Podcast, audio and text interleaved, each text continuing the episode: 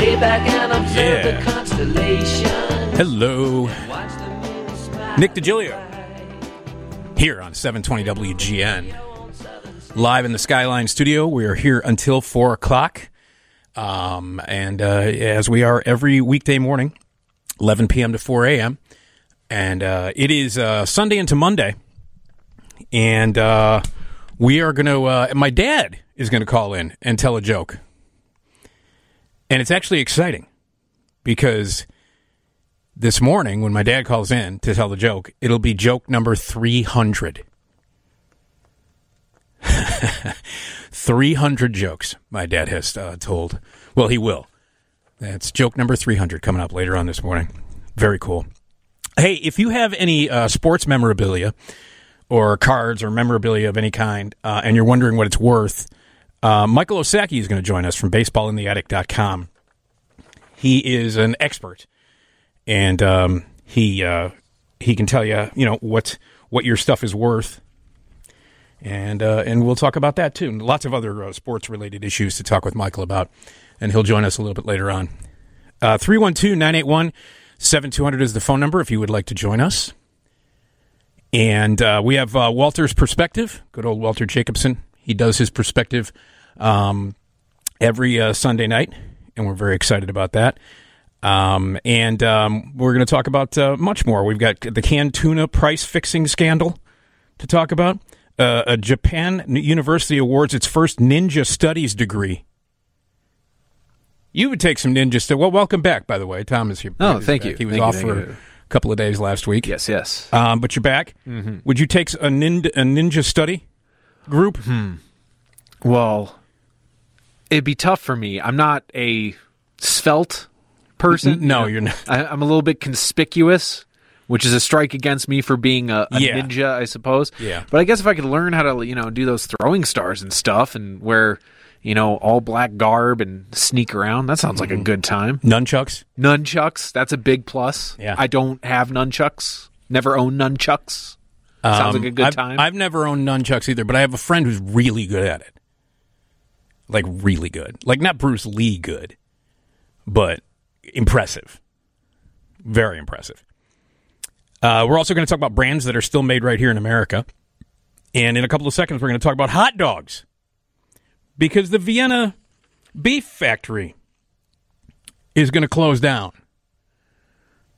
And that makes me sad. I've been there many, many times just the smell around that neighborhood when you as you get closer to the Vienna beef place. Oh.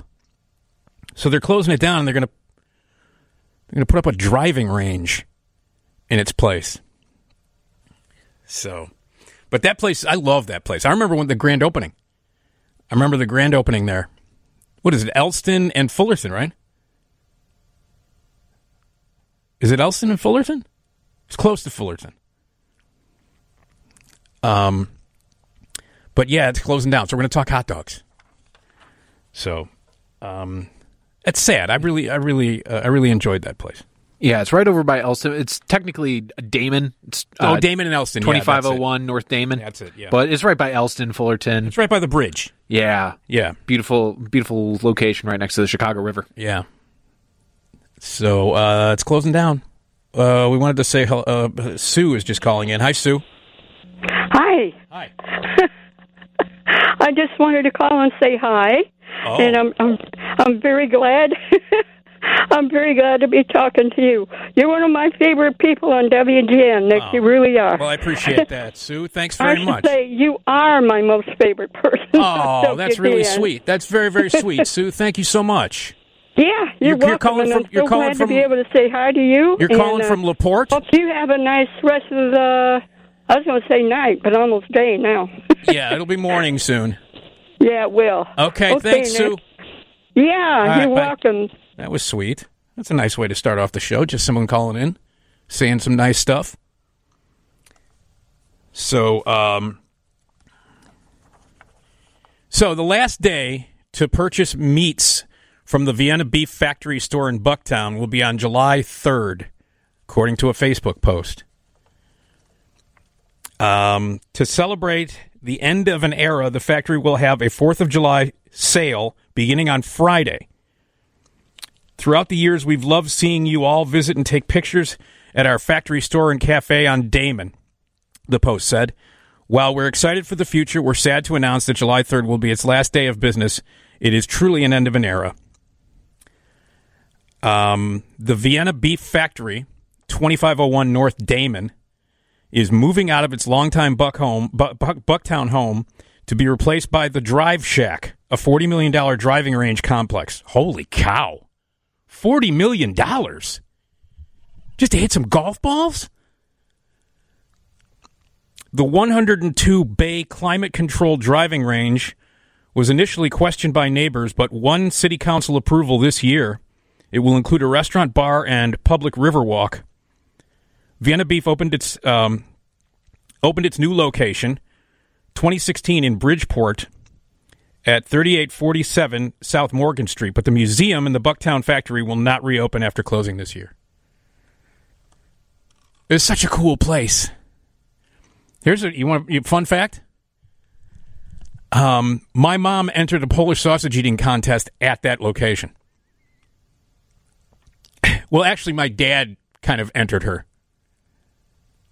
I should say the uh, the contest, and um, she was not very. She was very reluctant about it. She did okay. I can't remember how many she ate, but it was a Polish sausage eating contest. Do you remember if she placed? Did she place? Like, no, no, that's a shame. and it was right. I think it was like the opening. It was like part of the opening week, the festivities of you know when the when the when the Vienna place first opened. Um, but yeah, we uh, it made the newspaper. She didn't, but the the whole contest and everything made the newspaper because it was like. But my my dad, my dad was like, "Hey, why don't you uh, do the Polish sausage eating contest?" So I'll never forget it. It was hilarious. My mom was not happy. Not that the not that the Polish sausages were bad, because of course you know it's Vienna sausage, so it's going to be good. But it's kind of one of the last things that she wanted to do was enter a Polish sausage eating contest. So we're going to talk about some of the best supermarket hot dog brands that you can buy, and weird types of hot dogs from around the world. Uh, you have a favorite hot dog? 312 981 7200 in honor of uh, Vienna sausage closing down. 312 981 7200. That's the Team Hochberg phone line. They're open now, and uh, we'll celebrate the world of hot dogs coming up right here on 720 WGN. Hello, Nick Digilio here on 720 WGN. We're live in the Skyline studio here, 18 stories above beautiful downtown Chicago. It'll be a Monday morning, which means my dad's going to call in and tell a joke, and it's a special one because it's the 300th joke that my dad has told on the show. Joke number 300. That's a big milestone. Uh, coming up uh, after midnight, Mike uh, Michael Osacky is going to join us. He's from Baseball in the Attic, and uh, he can tell you how much your uh, sports memorabilia is worth. He'll help you out. Um, and uh, we're also going to we've got Walter's perspective coming up in just a little bit. Walter Jacobson always has his perspective and we play it back on Sunday night and Monday morning.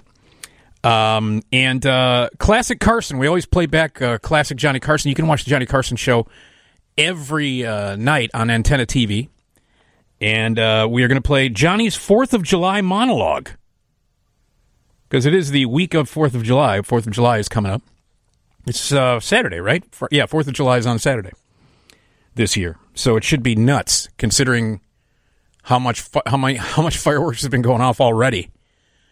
Um, so I'm staying in on Saturday, that's for sure. Not going anywhere. Lockdown, man. So, uh, 312 981 7200 is the phone number. Is this uh, Erod?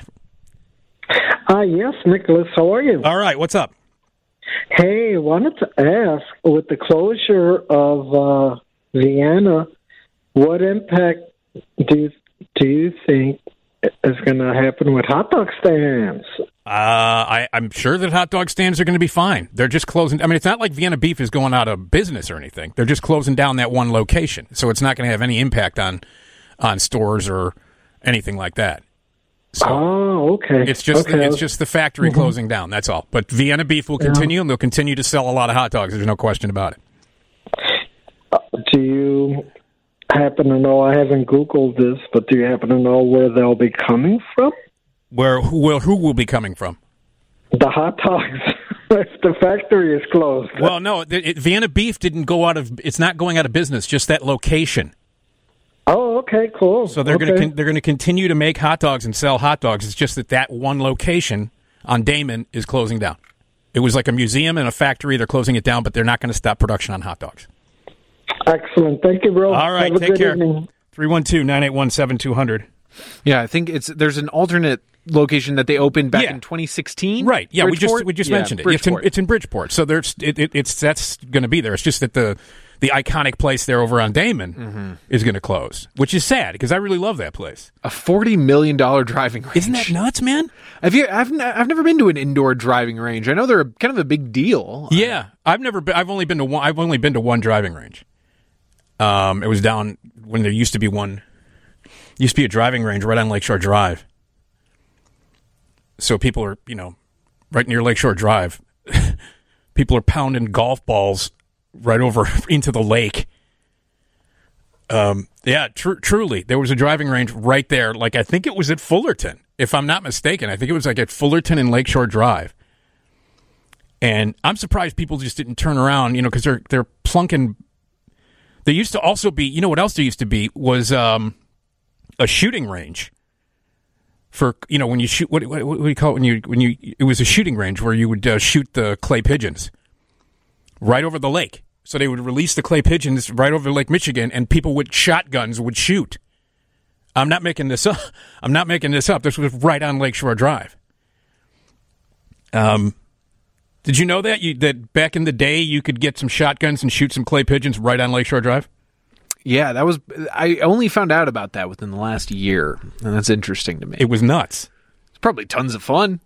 Tons yeah, of fun. Yeah, yeah, yeah. It's just that you know you'd be surprised to pick like and the and the driving range was down there too. There was a driving range down on Lakeshore Drive too. So, yeah, just to think about that is nuts. Uh, the best supermarket hot dog brands that you can buy. This is from bonappetit.com.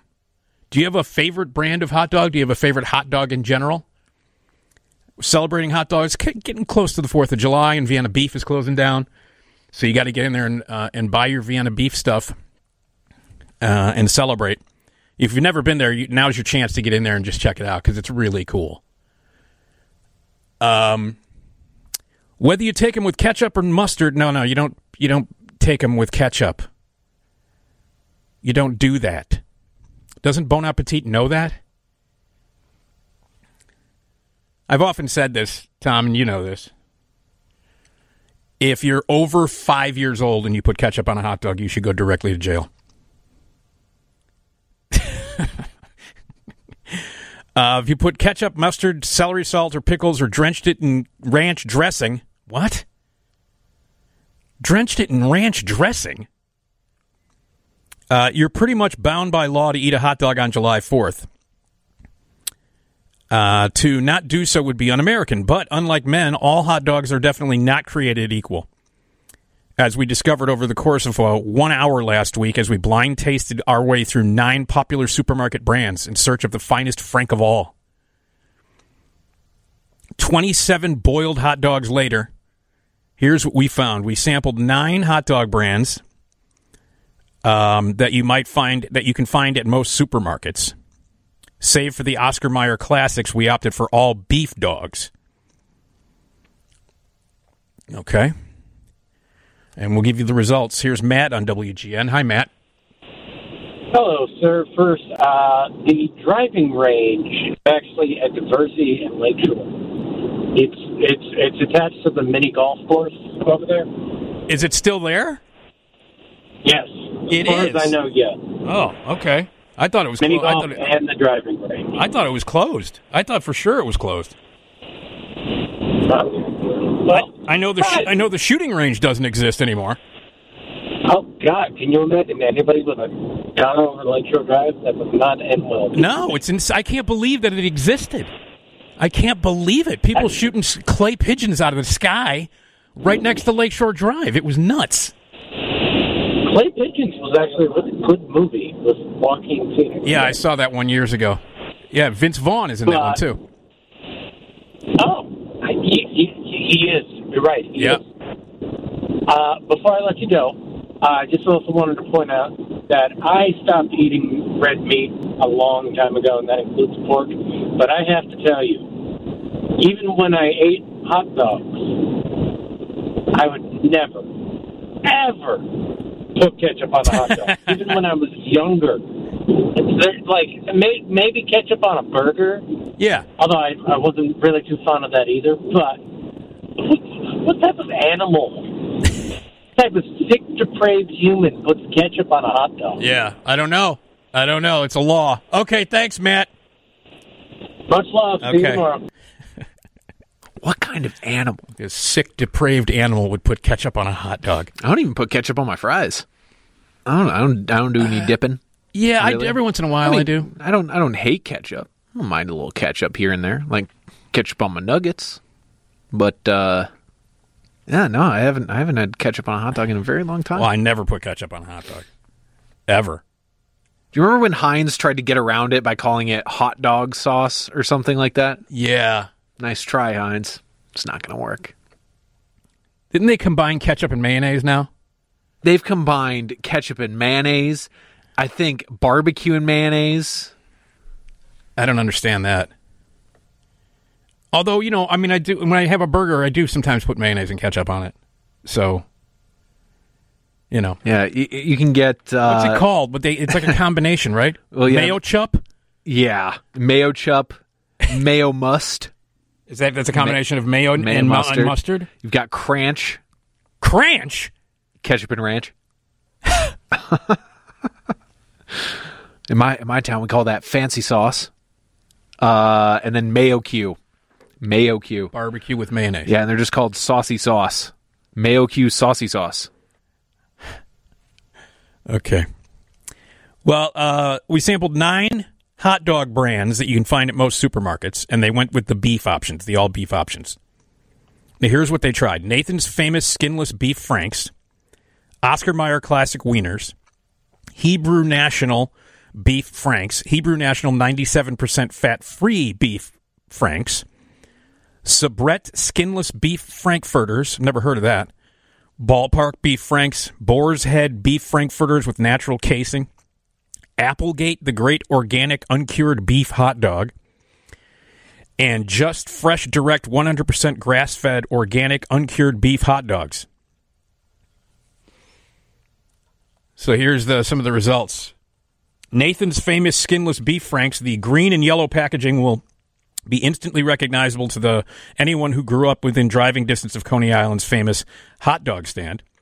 Unfortunately, the packaged version just didn't stand up to the ones we've eaten while walking on the boardwalk. Although we like the texture, it has a nice elasticity.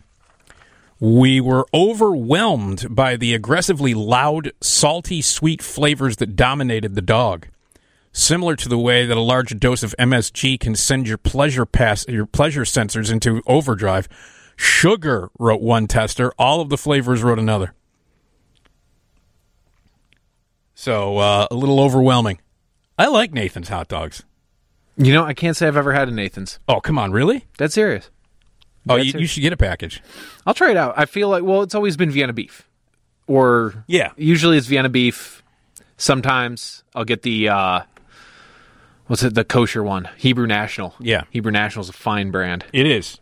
We've got a, a, couple of mentions of that in this article. But, uh, okay. Uh, 312 981 7200. Everybody hang on. We're uh, going to go back and uh, find out what the results are to the supermarket hot dog brands that uh, we're going to tell you about. Hey, it's Nick Digilio on 720 WGN. Coming up after midnight, our good friend Michael Osacky is going to join us. He's with baseballintheattic.com, and he can tell you how much your sports memorabilia is worth. If you got some stuff laying around in the closet somewhere, uh, you got some baseball cards or any kind of sports memorabilia, Michael's an expert, and he'll help you uh, evaluate how much it's worth. So get your uh, get your uh, memorabilia ready to go. Um, his website is baseballintheattic.com. And we've got some other sports memorabilia stories to talk about, plus taking your phone calls. 312 981 7200. Okay. We're talking hot dogs. The Vienna Beef uh, Factory over uh, on Damen is closing down. Which is too bad. I mean, Vienna Beef is still going to be in business. You can always get Vienna Beef hot dogs and products and things like that, but just that one location is going to be closed. And it was a fun place, really, really cool factory and really uh, a, a neat place. And it smelled good. Oh, did it smell good? Um, but there's going to be a forty thousand dollar. How much? Forty million dollar. Forty million dollar. Yeah, forty million dollar driving range that's going to go there. So it's a di- a different type of links. Yeah. oh, look at that. Somebody had their Henny Youngman juice this morning. Got a full cup. Uh, so we've been talking about hot dogs, and uh, the um, Bon Appetit did a survey of the best supermarket hot dog brands that you can buy. They taste tested all beef uh, hot dogs, nine different brands, and they've got the results here. Uh, here's Glenn on WGN. Go ahead, Glenn. Hey, Nick. I also have to say this, the second best to Vienna beef would have to be Ballpark Franks. Yeah, that's my mom's favorite brand. Is uh, is Oh, and another thing, yeah. I'm sorry. I'll have to say, you see me fighting Godzilla with a pea shooter before I ever put ketchup on a hot dog. That's quite an image right there, Glenn. All right, thanks, Glenn. All right, take care, Nick. Yeah, that's my, ballpark is ballpark Franks are my mom's favorite, and she doesn't like Oscar Mayer. Uh, mm, I'm not an Oscar Mayer kid. Oh man, I grew up on him. I know. Listen, I know your baloney has a first name. Yeah, Oscar Mayer bologna, Oscar Mayer hot dogs. I, you can't. I don't know. Once once you get a taste of something like Vienna or even a ballpark, I don't know. There's just a Well, I, there's a real, you know, nostalgic feeling that goes along with Oscar Mayer no hot doubt. dogs. There's no doubt. Um, you know, I mean, I grew up. That's those are the hot dogs I ate when I was a kid.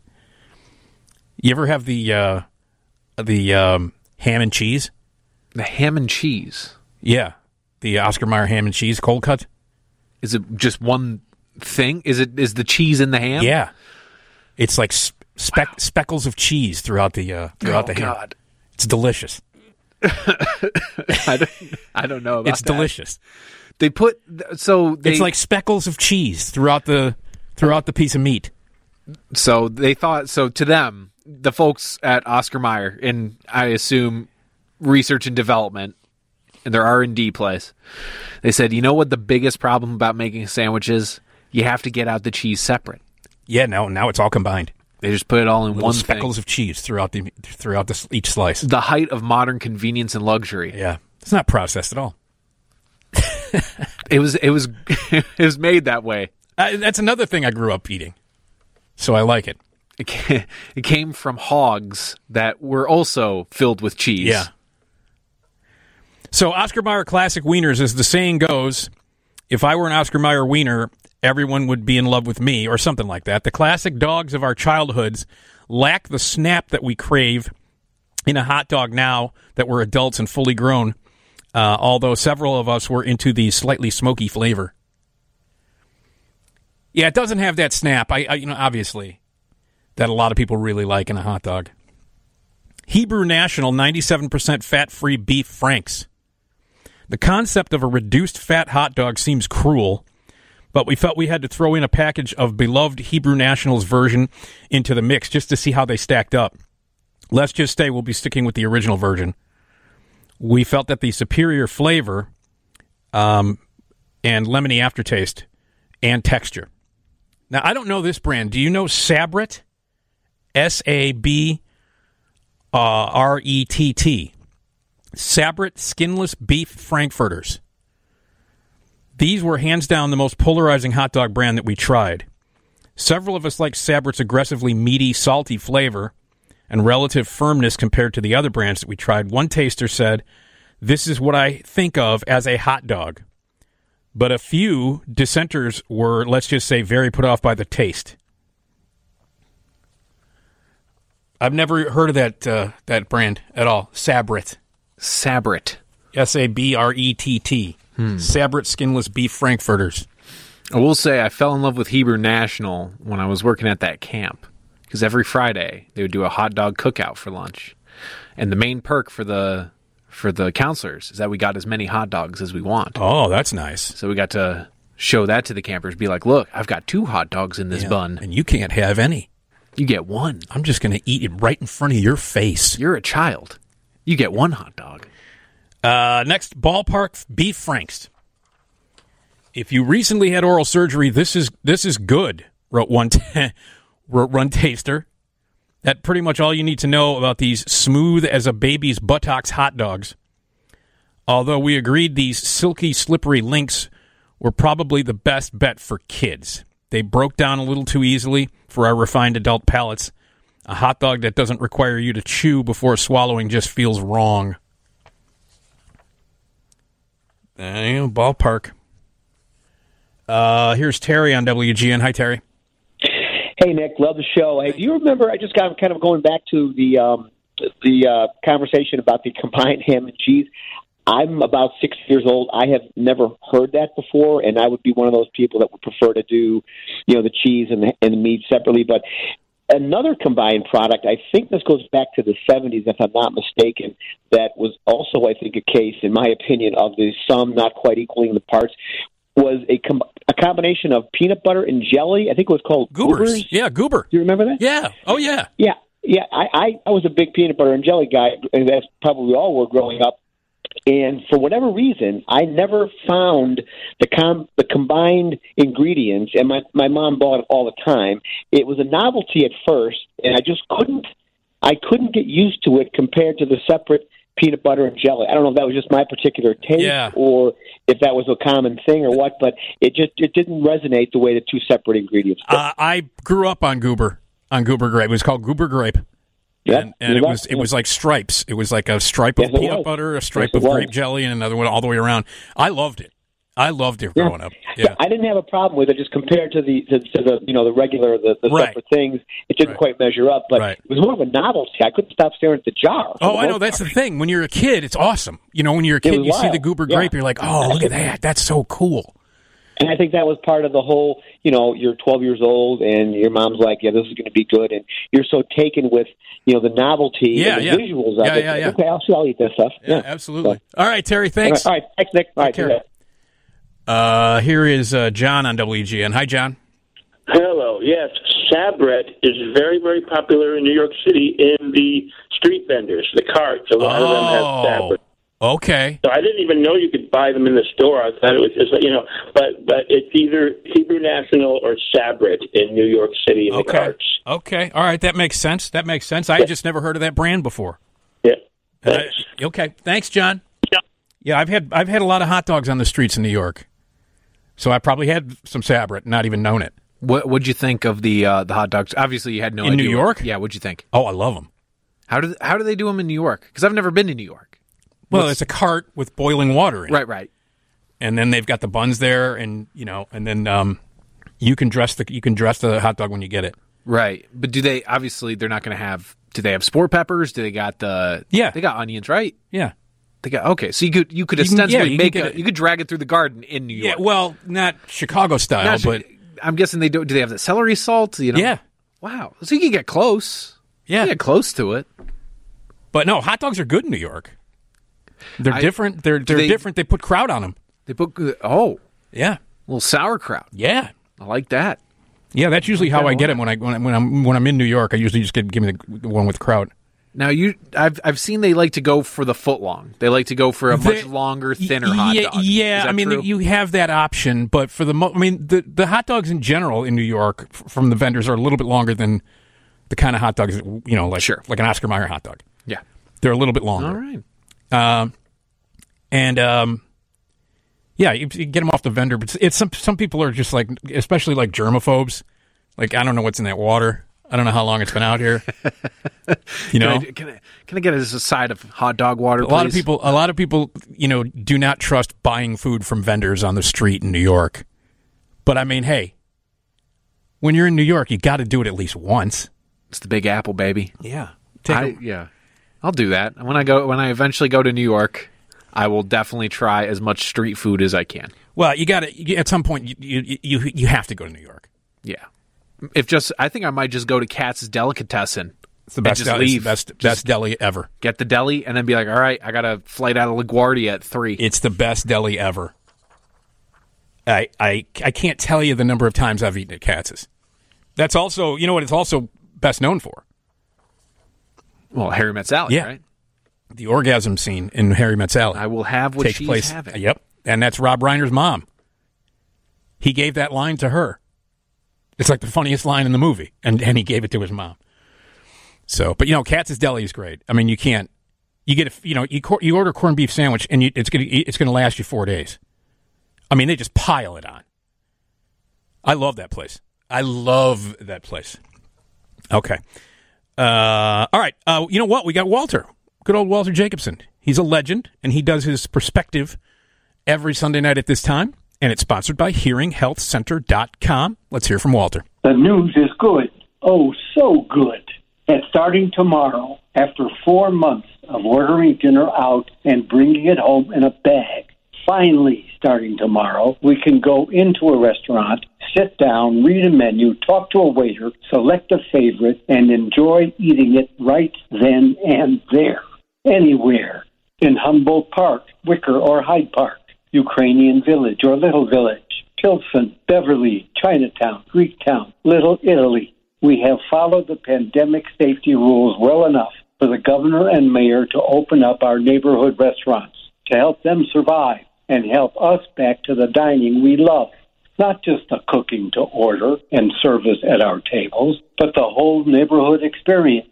People at the next table, their smiles and joy in sharing a kielbasa, tamale, or ravioli.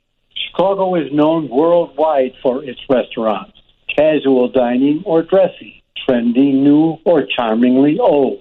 Not just a hot dog, but a Chicago hot dog or deep dish pizza, winner of many Best Restaurant, Best Chef awards. But it's the People Awards that matter the most. That's us, hundreds of thousands of us who love the restaurants in our neighborhoods. I'm one of the hundreds of thousands, hoping we're not stuck in a pandemic and locked out of our restaurants ever again. I'm Walter Jacobson, and that's my perspective. For more, visit WTNRadio.com or download the WTN Radio app. Hey, if you got sports memorabilia, a collection of any kind, and you're wondering what it's worth, our good friend Michael Osacky is going to uh, be with us after midnight. He's from baseballintheattic.com, and that's his specialty. He'll tell you how much some of this stuff is worth, and we also have some other sports related uh, memorabilia stories to talk about. 312 981 7200 is the phone number, and the news is next from the Northwestern Medicine Newsroom here on 720 WGN. So, we've been talking about the best supermarket hot dogs that you can buy. Um, you know, getting close to 4th of July, everybody loves to eat hot dogs on the 4th of July. And um, the Vienna beef um, factory is going to be closing down. And so, uh, you know, getting a little sentimental here. It's summertime, too. Good time to eat a hot dog. Uh, if you want to jump in, 312 981 7200 on the Team Hochberg phone line. Here's Donna on WGN. Hi, Donna. Hi, Nick. Uh, you were talking about corned beef before, Walter Jacobson, and uh, there are two really great corned beef places in in Chicago. Manny's is over on on like 12th Street. Yep, Manny's is Manny's is great. Manny's is, the, I think, the best deli in this city. It is definitely a wowzer place. Yeah, And then the other place I was going to tell you about is Moon's over on Western. It's a character building neighborhood, but their corned beef sandwiches are phenomenal. I've never had that. I mean, I've been to Manny's a ton of times. I've had, uh, you know, I've had the pastrami and the and the um and the potato cakes are great at Manny's too. Uh, Well, everything. have you ever been to uh, to uh, Valois in Hyde Park? yes, Yeah, their their uh, sandwiches and their well, even their pe- peach cobbler, it's, it's wonderful. I've never had the peach cobbler, but yeah. All right. Well, thank you, Donna. Well, you have a very and enjoy uh, your fourth, whichever hot dog you decide. okay, Donna. Thank you. bye bye. All right. 312 981 7200. Okay, Applegate, the great organic uncured beef hot dogs. Most of us were fans of this preservative free 100% grass fed beef hot dogs. If only because it really is healthy to say preservative free 100% grass fed beef. But the very salty flavor was vaguely reminiscent of a bouillon cube. And while that wasn't a make or break for us, we felt other hot dogs we tried were better in the taste category. Bouillon cube. Uh, just FreshDirect, 100% grass fed, organic, uncured beef hot dogs. There's a mouthful. The first thing we noticed about these hot dogs was uh, how prominent and thick the casings were. Boiled, these dogs were less than ideal to munch on, as the casings became slightly plasticky and hard to chew through. However, uh, we all agreed that this would probably be uh, great thrown on the grill. Uh, and we've got a runner up Hebrew National Beef Franks. We've all had Hebrew National, right? Hebrew National enjoys something of a cult status within the Frankfurter world, and for good reason. These 100% kosher beef hot dogs were a front runner uh, for our number one pick. Yes, one taster wrote in praise of the Juicy Frank's clean hot dog flavor. We were also into the snap and general plumpness. Uh, would eat a whole one, said one uh, taste tester. Um, and when you spend an hour stuffing your face with hot dogs, this is meant as a compliment of the highest caliber. Although we boiled our hot dogs, we think Hebrew National would be killer on the grill. And then the winner. Are you ready for the winner? Boar's Head beef frankfurters with natural casing. This one. I've never had it. I mean, I've I've had Boar's Head products, but I've never had their hot dogs. I've had their, you know, their meat, their lunch meat, and and stuff like that, the deli meat. Boar's Head's really good, really really good. Uh, our winning hot dogs took top honors in both taste and texture across the board. Its natural meat flavor came through without being aggressively salty or spicy, which is an issue we continually ran into with other brands. In essence, it's exactly what we think a hot dog should taste like. We also loved its bouncy, snappy texture, which um, we would th- make as an ideal candidate for both grilling and steaming purposes. Uh, as one taster wrote, this is the people's hot dog. Wow, the hot dog of the people. Boar's Head beef frankfurters with natural casing. That seems to be the uh, the overall winner. All right, I'll have to I'll have to seek it out. Yeah, I mean, I've had like I said, I've had their I've had their cold cuts and stuff. Great Boar's cold cuts. really really good. Great mustard. Oh yeah, They do a yeah, great yeah, yeah, mustard. yeah, they do, they do. Uh, so it only makes sense that the hot dogs would be good, right? Exactly. It, it follows. It Yeah. tracks. All right. Uh, here's Sally on WGN. Hi, Sally. Hello. I'm telling your friend I've not heard anybody mention David Berg hot dogs. Oh yeah, David Berg. That might have been one of those with natural casing. I'm not sure. Yeah, But are they- do ne- they we still- never we never thought about it. Do We they just- still have just them? Do they still have David I Berg? I haven't seen them for a long time. So actually, Vienna is my next choice. You know, I, I like that. But I was telling uh, fellow on the phone that when I late late forties, early fifties, we didn't have a refrigerator with a big freezer. So you'd go to the butcher every day and usually get the meat that you wanted, your mom wanted for dinner. And while I was waiting, I would he'd always give me a raw hot dog. I would always eat a raw hot A dog. raw hot dog. Mm, I wouldn't do it now. I wouldn't Yeah. do it now. Yeah, but back then, And I have no idea what kind they were. yeah, yeah, yeah, yeah. But they Yeah. were raw. Okay. They were raw. Okay, nice, All right. nice show. Okay, Thanks. thank you, Sally.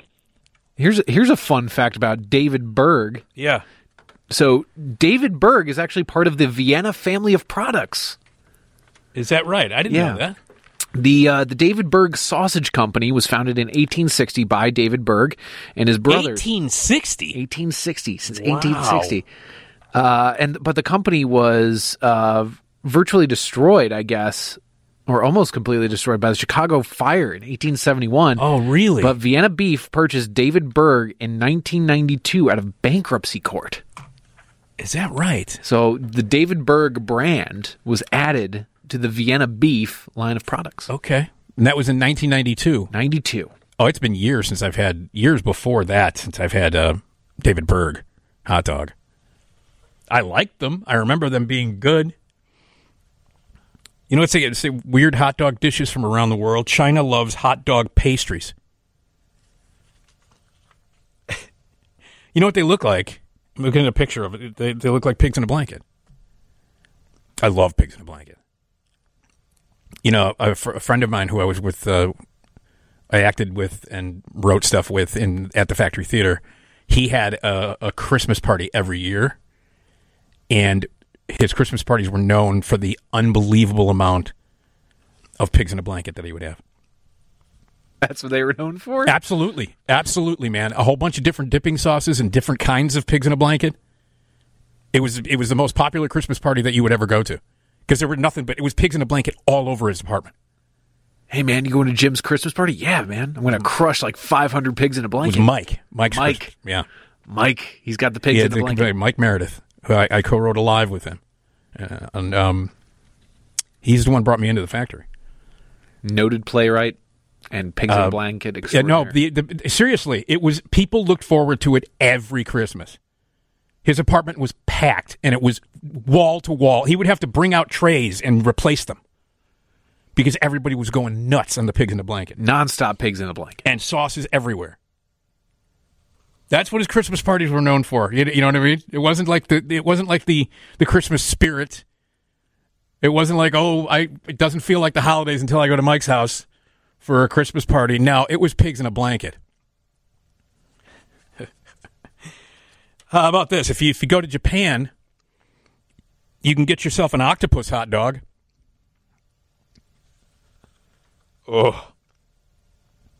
It looks really strange too. I'm looking at a picture of it. You can get an octopus hot dog. Uh, no.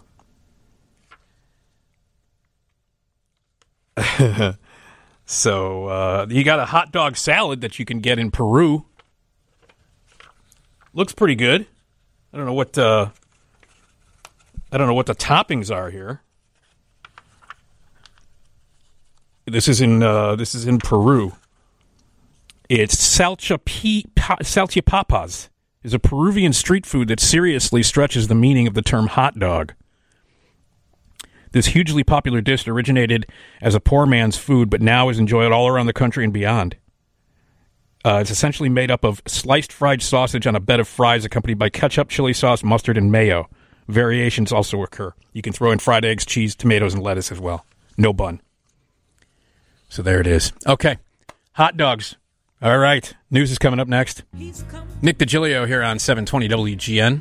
We're live in the Skyline studio. Uh, we're here until 4 o'clock. And uh, hey, my dad's going to tell a joke. It's Monday, but this will be joke number 300. Big deal. My dad, his 300th joke. That'll be coming up a little bit later on. That's pretty exciting.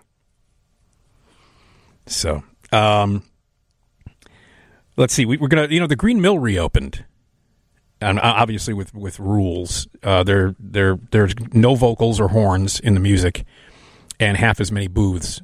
And we're to talk about the Green Mill, memories about the Green Mill, and all that cool stuff.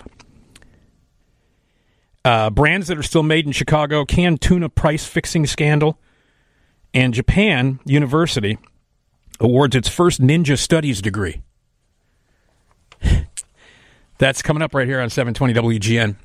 If you would like to join us, it's 312 981 7200. 312 981 7200. If you have uh, sports memorabilia and you're wondering if it's worth anything, well, we can help you out. Michael Osacky uh, from baseballintheattic.com joins us periodically to help you out. So if you've got some sports memorabilia and you're wondering what it's worth, give us a call. Michael will help you out. Let's welcome Michael to the show. Hi, Michael. Hey, Nick. How are you? All right. How are you holding up? Doing pretty good. Doing pretty good. Thanks. Uh, I'm excited now that baseball season hopefully is uh, coming soon. Yeah. Yeah, yeah, yeah. That's what they say. That's what they say. I mean, obviously the rules are going to be a little bit different, but uh, yeah, but we're going to get some sports hopefully uh, coming up. So uh, let's talk a little bit about baseball in the uh, in the attic. How long has it been around, and uh, what will people see when they go to the website? Sure. I started my website back in 2007, and if you go to my website, there's um, I have a blog up there. There's pictures of me with different um, sports cards and memorabilia.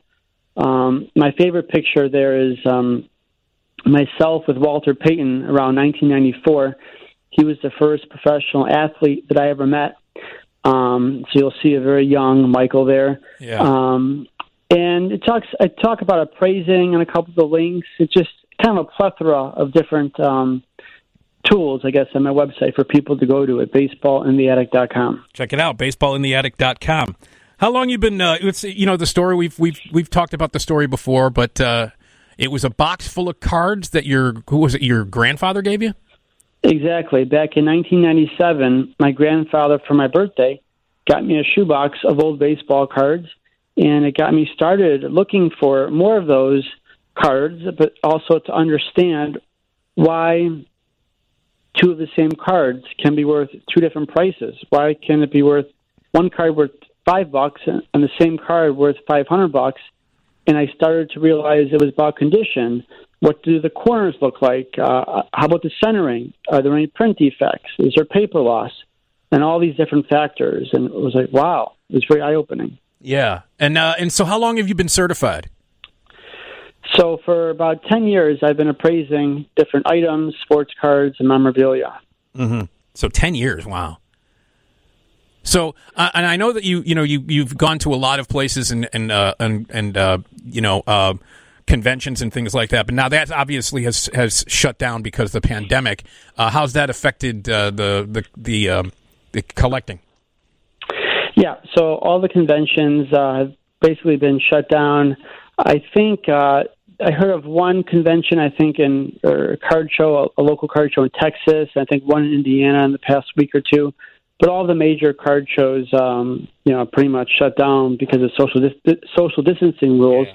Um, but because of COVID nineteen, um, everybody's stuck in their house, and um, some people are going stir crazy, and so they're starting to go digging through their closets and attics and garages, Yeah, yeah. and and finding these things. And so, um, COVID nineteen since March, I have not been busier.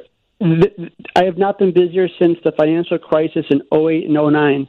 Um, it's just crazy busy right now. Yeah. And and not only that, prices are going through the roof on almost everything. Um, some of it is due to, to the Last Dance, the Michael Jordan. Oh, sure. But I would say the other half of it is um, instead of people spending money on uh, hotels and airfare and restaurants and shopping on Michigan Avenue, they're going online to eBay and they're just buying stuff and they're buying sports memorabilia. So prices are going through the roof. This is a crazy, crazy time right now. Wow. All right. And now, now you know you're doing appraisals and stuff like that, but you can do them safely over the over the internet, right? Yes, as long as I have clear pictures. So, in, in, in other words, people need to take pictures of the of their memorabilia, nice clear pictures, of, and then they can send it to you. Yes, correct. Okay. And uh, so, but you've been busy, real busy, huh? Super, super busy. Super, super busy. I'm starting to slowly go back out on the road. Um, because, as you know, over the course of a year, I'm on the road about 100 days. Right. This year, it's it's not going to be 100 days, but um, like uh, yesterday, I was in uh, s- southern Wisconsin, northern Illinois, McHenry County up there. Um, it just, you know, I'm, I'm still keeping my social distancing rules, but um, it's always nice to go out and see the clients face to face. Yeah, yeah, that's true. You got to stay safe, though, Michael. That's the th- that's the key. Yeah, absolutely. Baseballintheattic.com is the uh, is the website. If you have any sports memorabilia and you're wondering what it's worth, um, uh, Michael will uh, give you a, give you a hand. We also have some stories that we want. I want to throw past uh, Michael as well. Michael, hold on. Sure. Okay. Uh, Michael Osacky is with us. Baseballintheattic.com is the website, but he's here live uh, to help you out. If you've got some baseball memorabilia or sports memorabilia in any any way, and you're kind of curious as to what it's, uh, you know, what it might be worth, 312-981-7200. 312-981-7200 to help you out right here on 720 WGN. Hello, it's Nick Digilio here on 720 WGN, live in the Skyline studio here until 4 o'clock. And uh, my dad's going to call in later and tell a joke, and it's joke number 300. So uh, there you go. Right now, Michael Osacky is with us from baseballintheattic.com. He uh, is an appraiser, and he can tell you if you've got some sports memorabilia that's worth some money. Our phone lines are all jammed up right now. Um, it's 312 981 7200 on the Team Hochberg phone line. And uh, here's Michael. Michael, we got a whole bunch of people who are on uh, who are on the line. Can you help them out? Absolutely. Okay, let's see. Here's Robert on WGN. Hey, Robert. Hey, uh, morning, Nick. Two things. Uh, they had junk day in Western Springs, and one of my buddies, his wife, decided to throw away his old chest. Well, his old chest had over a hundred thousand dollars worth of sports cards in it. Oh. That's a, that's, that's a common story. That's a common story. You've heard that before, Michael, where people don't know how much something is worth. They just throw it all out and they. No, no, no. He knew what it was worth. His wife didn't. His wife just threw it in the garbage on junk day. Oh, okay. So I, I told him I got a good divorce attorney. Yeah. But but no, my question is is is I met a gentleman one time. He broke down on the highway. I helped him out, and by the end of the you know helping him put a tire on and everything, it ended up being Walter Payton. Wow. And and he and again it, for an hour nothing clicked. Then when he said he goes, by the way, my name is Walter Payton, and then I went, now it makes now I know who you are. Wow. Anyhow, he gave me a uh, a signed football from the 2000 for the for the 20 Super Bowl on an official Super Bowl 20 football Okay. with his signature on it, and he signed it. And then he also gave me another one with all the team players on it, including the coaches. All right. Now I'm not selling these, but keep, people every time they see them, they Jesus, you know what that's worth? And I go, no, I really don't, but I'm never going to sell it. So Yeah. Well, Michael, you got any idea on what that could be worth? Yes, absolutely. Um, but first off, Walter, yeah, Walter Payton. I never heard of a bad thing about him. Everyone always has great stories, great memories. Yeah, So I met I met him one time. Uh, uh, unbelievably nice guy. Yeah, I'm totally not surprised of this caller's story. I mean, Walter Payton was just the best. But going back to the caller's questions, it, it was two parts. First, the single signed Walter Payton signed football. Assuming the signature is still bold and legible, that's about five to six hundred dollars. The team signed Super Bowl football um, with the Bears with Walter Payton's signature on there, which is the key signature, by the way, would command about a couple thousand dollars. Wow. Well, there you go. Well, Hang- good to hang- know. Again, they're not for sale because I love them, and I, Yeah. you, again, it's a special gift. And and for for you know, I he said he goes, how much do I, do I owe you? I go, dude, you don't owe me anything. Hmm. I'm just helping out a guy at one o'clock in the morning who's stuck on the highway. I Yeah. Don't worry. Yeah. And uh, but he is he he ended you know a very nice person. Yeah, he was he was a sweetheart. Anybody who uh, well sweetness. Oh my god! and he gave me endless food at the Roadhouse. So Oh, there you go. All right, Robert. Thanks, buddy. Great story. All right, have a wonderful evening, mates. All right, look at that, helping out uh, Walter Payton with a t- with changing a tire. Unbelievable. That's a great story. That's a Love great that. story. Love Great that. story. All right, here's uh, Donald on WGN. Hi, Donald. Hi, yeah, I have um, I have a baseball collection, and uh, but I have two balls that are 22 karat. They uh, they're not solid 22 karat gold, but uh, they're you know they're coated baseballs, and one's got a White Sox emblem in black on it, and one's got a Detroit Tiger emblem on on black on it, and uh, the one the one that uh, the White Sox one has got Carlton Fisk's signature in black. Wow. Okay, so the, the uh, so I believe that the 22 karat gold is not actually real gold. It's like um, a gold plate or gold coating. A Carlton Right. Fisk sign, signed baseball uh, would be about 40 to 50 bucks.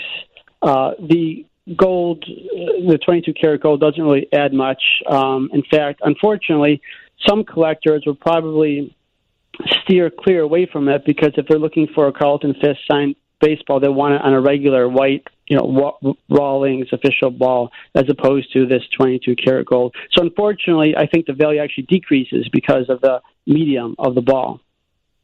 Oh, okay. All right, how's that for you? Well, that's good to know. I don't want to buy any more of those gold balls. Yeah. uh, okay. Thanks, Donald. Yep. Bye-bye. Okay. Hey, uh, Michael, what are some of the, uh, uh, you know, we've talked about this before, but what, what are some of like the holy grails that people, you know, that that uh, team, you know, could have? Yeah. When it comes to a card, especially a baseball card, it would be the T206 Honus Wagner tobacco card. There's about 70 or 75 of them known in existence.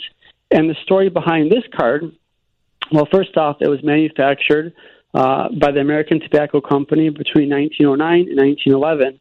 But when Honus found out that his image, his likeness, um, was being inserted into packages of tobacco products because that's how baseball cards uh, were.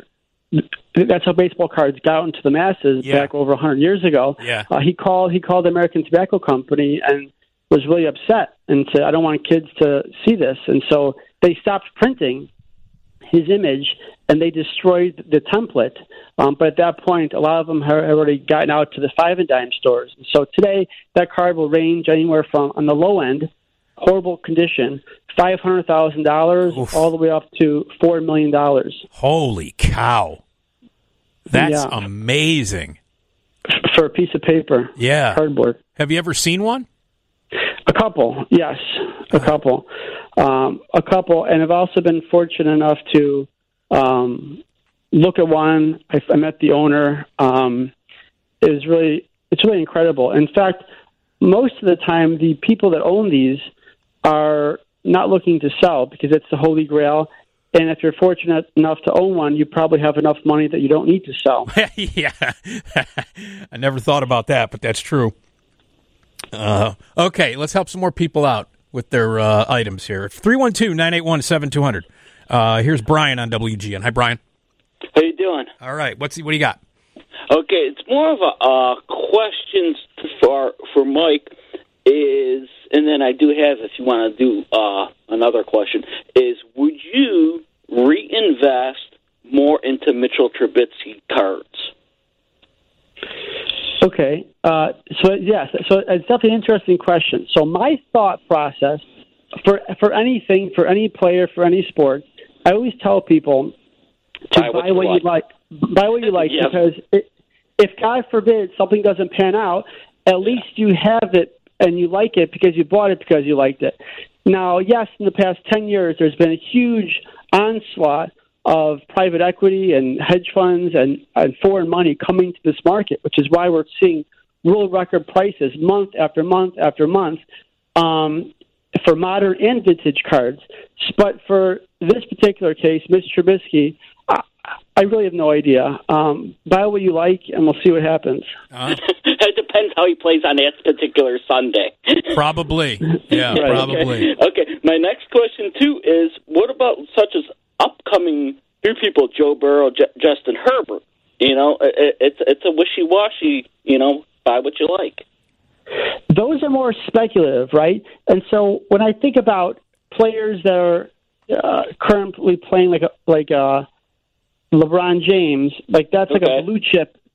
That's a blue chip card, a blue chip stock. Like if you think about like a blue chip stock, like a like a Coca Cola or a Microsoft.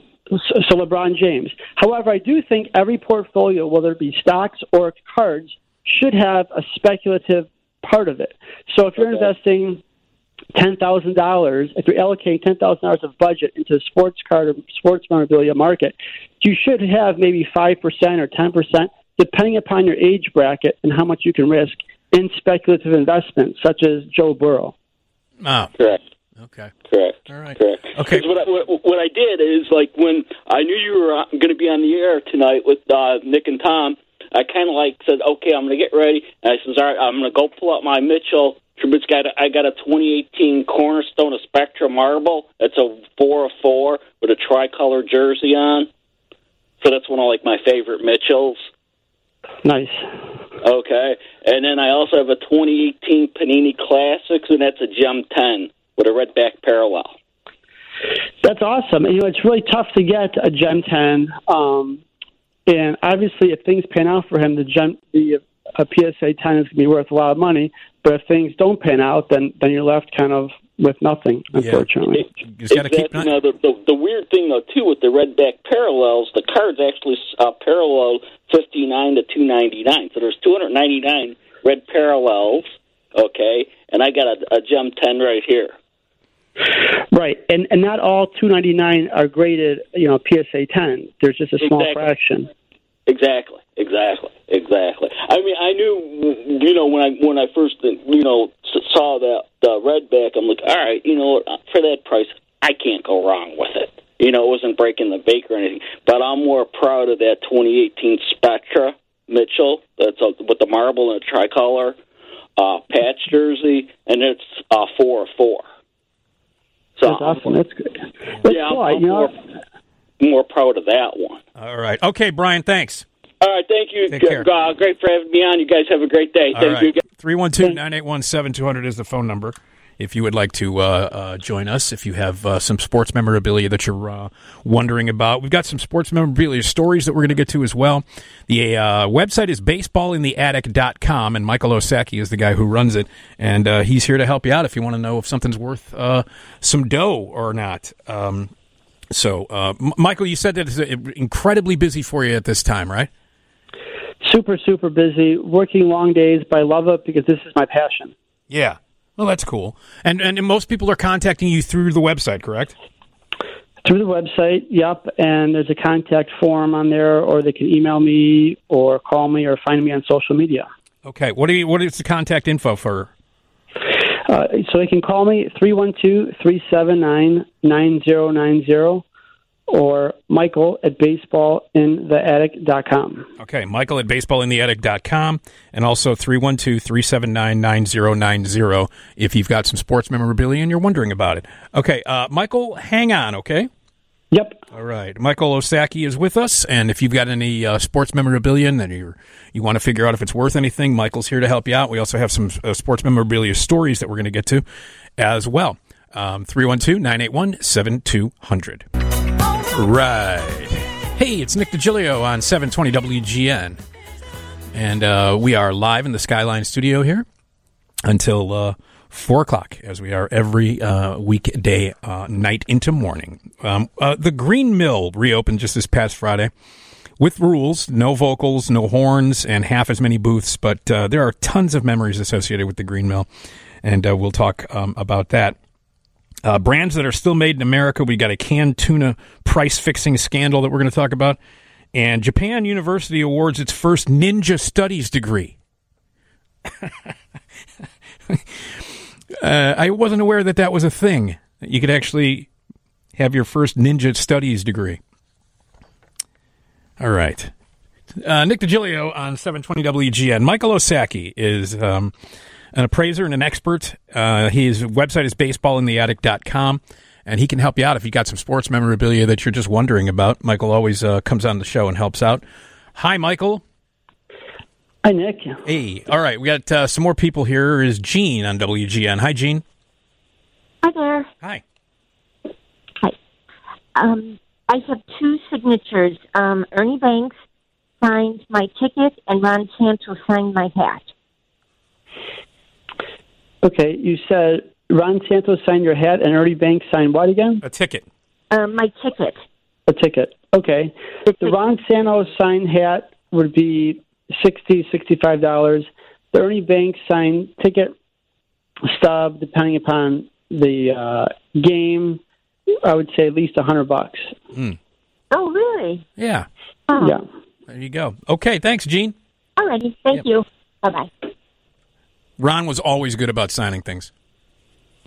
Very good, very good. Um, and and Ernie loves to sign because he loved to interact with the people. He was a very slow signer. Ernie, he would stop and ask you about you know what you do, ask Yep. about your family. It would take him 15 minutes just to sign. Yeah. but he loved it. Well, I mean, no, he was, you know, the, both those guys, man. I mean, you know, I, I, I was lucky enough to, well, I was lucky enough to actually be a colleague with Ron Santo, which is mind blowing. I met Ernie a couple of times, um, but you know, like uh, I worked with Ron Santo, and I we used to go up to the booth with him and him and Pat, and uh, some of those memories that I have of hanging out in the booth with Ron Santo. I mean, uh, he was a childhood hero of mine. Yeah, and those memories you'll always, always have with you, and you can look back fondly on them. Yeah, absolutely. And he was such a nice guy. God, he was a nice guy. Um, and really great with the fans. Just fantastic with the fans.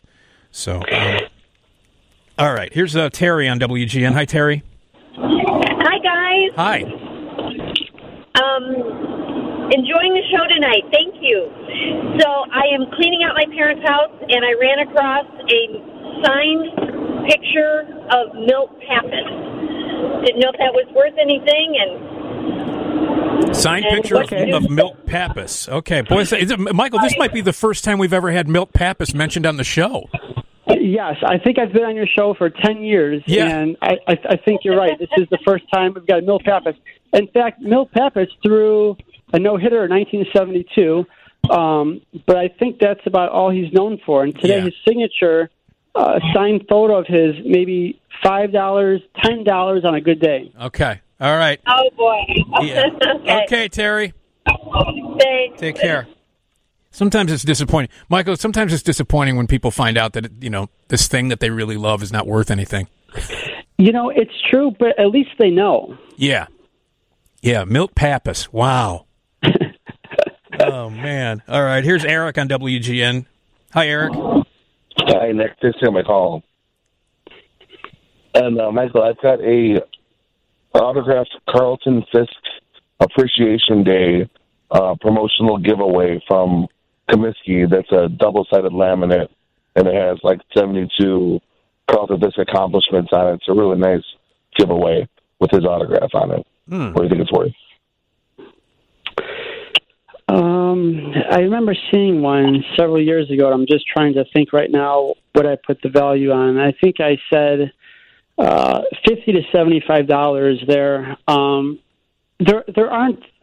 It's kind of strange. Like that item is an interesting one because that item was not mass-produced, but at the same time, it was kind of mass-produced because of that his big day that they made a lot of them. So uh, it's still, it's still, it's definitely under a hundred bucks. I'm going to say fifty to seventy bucks. Okay. All right, Eric. Thank you very much. Okay. Thanks. 312 981 7200 if you uh, have some sports memorabilia that you're wondering about. 312 981 7200. Uh, The phone lines are open. Um, so here's a here's a story here. A uh, a huge multi million dollar collection was just found. Uncle Jimmy collection. Let's talk about that.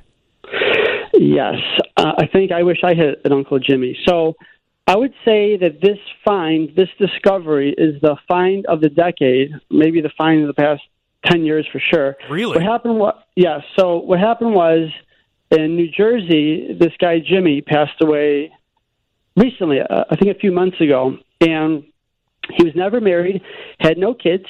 He was a hard worker. He was a school custodian and a factory worker. Um, and, but he loved the game of baseball. And during the 30s and the 40s, he would have his set, he would take his baseball cards and send away in the mail for baseball players to, to, to, to autograph and sign for him. And he has eight Babe Ruth signed cards from 1933 Goudey. Wow. Um, each Babe Ruth card is at least a hundred, one hundred fifty thousand dollars. Wow. Um, I think this collection is going to sell for between three and four million dollars. Wow. That's unbelievable. It's unbelievable. So he left the collection to his uh, nieces and nephews, um, but it really is just astounding. It's just, the quality of the signatures is very bold. Um, he's got a slew of Hall of Famers that signed his baseball cards. It is just eye opening and actually shocking that in this day and age in 2020 that things are still squirreled away in attics and garages and barns yet to be found. Wow. That's amazing. Yep. That's amazing. Uncle Jimmy collection. It's uh I was shocked to hear about it. I just I was floored, but like I said, it's a 3 to 4 million dollar collection. Jeez. You got Gehrig, Foxx, Hornsby, as you mentioned, Babe Ruth. Um, uh, Mickey Cochrane, and the list goes on and on. uh, Jackie Robinson. Jackie Robinson, He's got yeah. the, the uh, top super Reggie Jackson rookie card. Wow. I mean, he, he has it all. It's just, uh, it seems fake. It seems like that's impossible, but it's real. and and so you said again he left it to his nieces and and Nephews, yeah, and nieces nephews. and nephews. What are they Exactly. going? Are, gonna- are they going to keep it, or you- or do you think they'll they'll put it up for auction? They are going to sell it. Um, they, you know, I don't think are, are sports fans or baseball fans, and I think they're also interested in seeing people that are interested in these items get enjoyment from them. Yeah. Wow. What a what a story. The Uncle Jimmy collection. That's really unbelievable. Yep. Wow. All right. Uh, let's see. Here is uh, Jim on WGN. Hi, Jim. Yes, hello. Hi. Uh, yeah, I have uh, two uh, 45 records from probably around 1958 or 59.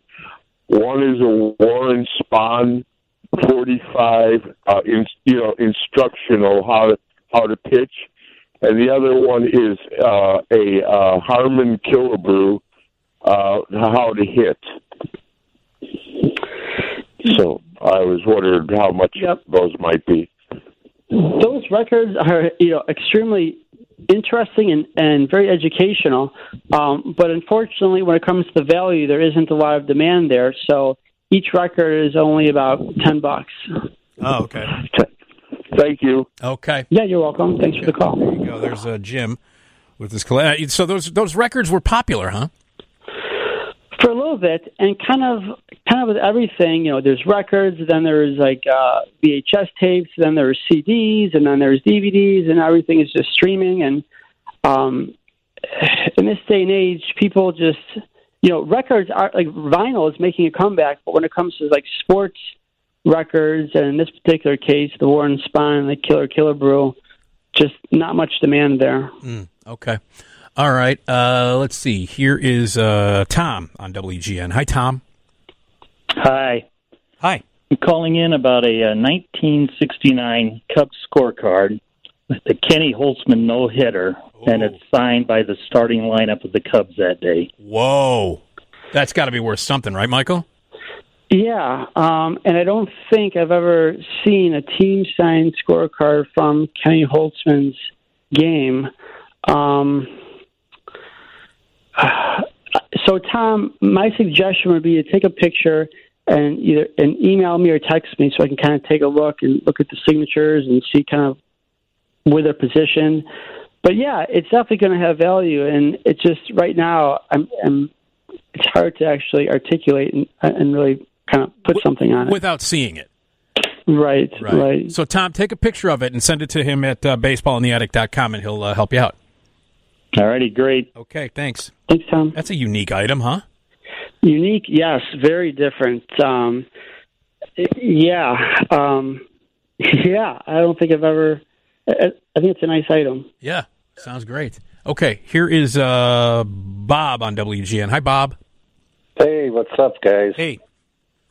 Good to talk to you. I got a uh, 56 Mickey Mantle All Star card, and I've got a Derek Jeter Promising Rookie card. Okay. Okay, let's take the Jeter first. So the so that uh, so the value there would be strictly dependent upon the condition. Um, but even so, that that promising rookie is maybe forty to fifty bucks. Now, what's more what's more interesting potentially is this Mickey Mantle card you speak of. However, I think you may have the year incorrect. You said fifty six. I think you're talking about 1958 because his All Star card was number 487. Number 487 and 58 and 56, he didn't have an All Star card. So Yeah, it- it wasn't. It wasn't an all. It wasn't his rookie card. I know that it was an All Star card. Right. So that's 58. And so, okay, so depending upon condition, the card uh, uh, it, it sells anywhere from 50 bucks to several hundreds of dollars. Um, and again, I would have to kind of see the condition. But the All Star card for the mantle has it's red on the front. It has stars around it. But um, yeah. Where did you get these? Where did you get these items, Bob? I got the Mickey Mantle card with my son when he was little at the uh, at a f- county fair in Indiana. Wow. Yeah, some guy was selling cards, and I think I gave him twenty bucks for it. Wow. And the Jeter card, just got it because my, my when my kids were young, they used to, you know, do the bubble gum things, and they just got it, and we just saved it. And Yeah. Well, it's, it's Yeah. interesting how these things are uh, acquired. Okay, Bob, thanks. Thank you. Okay. Michael, hold on. Sure. All right, Michael Osacky is with us. Uh, baseballintheattic.com is the website, uh, and uh, he's here for a few more minutes. If you've got some sports memorabilia that you're curious about, 312 981 7200. It's Nick Digilio on 720 WGN. We are live in the Skyline studio here until 4 o'clock. Uh, coming up, we're going to be talking about the Green Mill. The Green Mill reopened uh, with a different set of rules because of the uh, pandemic and everything. But uh, there are so many memories uh, attached to the green uh, to the Green Mill that uh, that I think a lot of us have. Uh, that's coming up. We're also going to talk about uh, brands that are still made in America. We got a canned tuna price fixing scandal, and Japan University awards its first ninja studies degree. Classic Carson. We always play back some classic Johnny Carson. Johnny Carson show you can watch every night on Antenna TV. And at 2.30 every morning, we play some highlights from the Johnny Carson show, whether it be like a sketch or some stand-up. Well, this is uh, Johnny's 4th of July monologue that we're going to play back. And my dad's going to call in and tell a joke, and it's joke number 300. And the news is next from the Northwestern Medicine Newsroom. Michael Osacky is with us uh, from baseballintheattic.com. He appraises uh, sports memorabilia, and it's always very busy when uh, when Michael's here. Hi, Michael. Hi, Nick. All right, uh, let's get back to it and help some people out. Here is uh, Joan on WGN. Hi, Joan. Hi. Hi, Nick. How are you? All right, what do you got? I have, well, actually, from my father, um, a team signed Chicago Bears football from the 85 season. Okay, well, that was a pretty big season. Yeah, he received it as a Christmas gift just before they ended up uh, going to the Super Bowl and winning the whole thing. Yeah. All right, Michael, what do you got there? Okay, I'm going to give you a similar value as I did the caller earlier in the show uh, who stopped on the side of the road and saw Walter Payton. Assuming the Walter Payton signature is on your ball, it's going to be worth a couple thousand dollars. Wow. It it it it, it is. It was. uh, yes, I know for a fact it is. Wow. Okay. Okay, there you go. Congratulations on that, Joan. Wow. Thank you. All right, there you go. Two grand. That's Yep. amazing. Jeez. Okay, here's Sue on WGN. Hi, Sue. Sue? Sue? Are you there? Okay. We'll uh, go back to Sue at some point. All right, let's see. Here is um, Lynn on WGN. Hi, Lynn. Hi. First of all, thank you very much for taking my call. I have uh, two, uh, kind of two questions. I have a.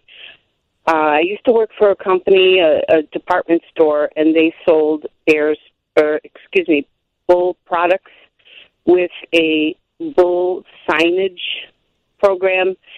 And to make a long story short, I had gotten a, uh signature of uh, Scottie Pippen on this card that was uh, supposed to be for signage. I don't know how to explain. It's about five by six Okay. square card that was uh, introduced for the line of um, Okay. Uh, the value there is fifty to seventy-five dollars. Okay. And the other question is, uh, what about are are there any? Is there any? I'm sorry, I'm so nervous. Uh, baseball and sport caps. Are, are are there any? Even if they were used or old, vintage, any value on that? The sports caps that are selling for a lot of money right now are the Chicago Bulls championship seasons. Um, especially the ones that have still have the tag on there. They could be a couple hundred dollars, but if they're used, they're still selling for fifty bucks. But generally speaking, no, there isn't a lot of value with just any regular uh, John Doe uh, baseball team, especially if it's used. Yeah. Oh no, not John Doe. I'm talking about you know mostly uh, Chicago, the teams, uh, vintage also from the, since the '60s and on. That kind of depends. Um, you know, I think I would have to need more specifics, but it kind of varies. It, it's kind of case by case. Is there a number that I could call you at privately? Sure. Sure. You can call me three one two three seven nine nine zero nine zero. Okay, Lynn. Nine zero nine zero. Okay, and okay. Uh, All right, okay. Lynn. Well, Thanks. it gives me a product. Thanks. Okay. Bye. 312 9800. Uh, 312 981 7200 is the phone number. And here's uh, Cynthia on WGN. Hi, Cynthia. Hi. Hi, I have a U.S. Olympic poster from the 1980 Games in Moscow, um, and it's framed. I used to work for the U.S. Olympic Committee way back when, and I've always been curious if it's worth anything. Um, yes, it is. Um, I believe one sold for a couple hundred dollars several years ago. I'm not right now. Uh, I don't exactly know the market. I know it's changed. Um, But if you want to follow up with me in a couple of days via email, I'll have a better perspective there. Um, that market is a little bit more fickle than just like the regular sport. So if you just follow up in a couple of days, I'll let you know. Okay. Oh, that sounds great. Okay, thanks. Uh, what about uh, n- n- 1980 Olympic stuff? Does that does that go for extra? Uh, yes, um, obviously um, the hockey game there. Yep.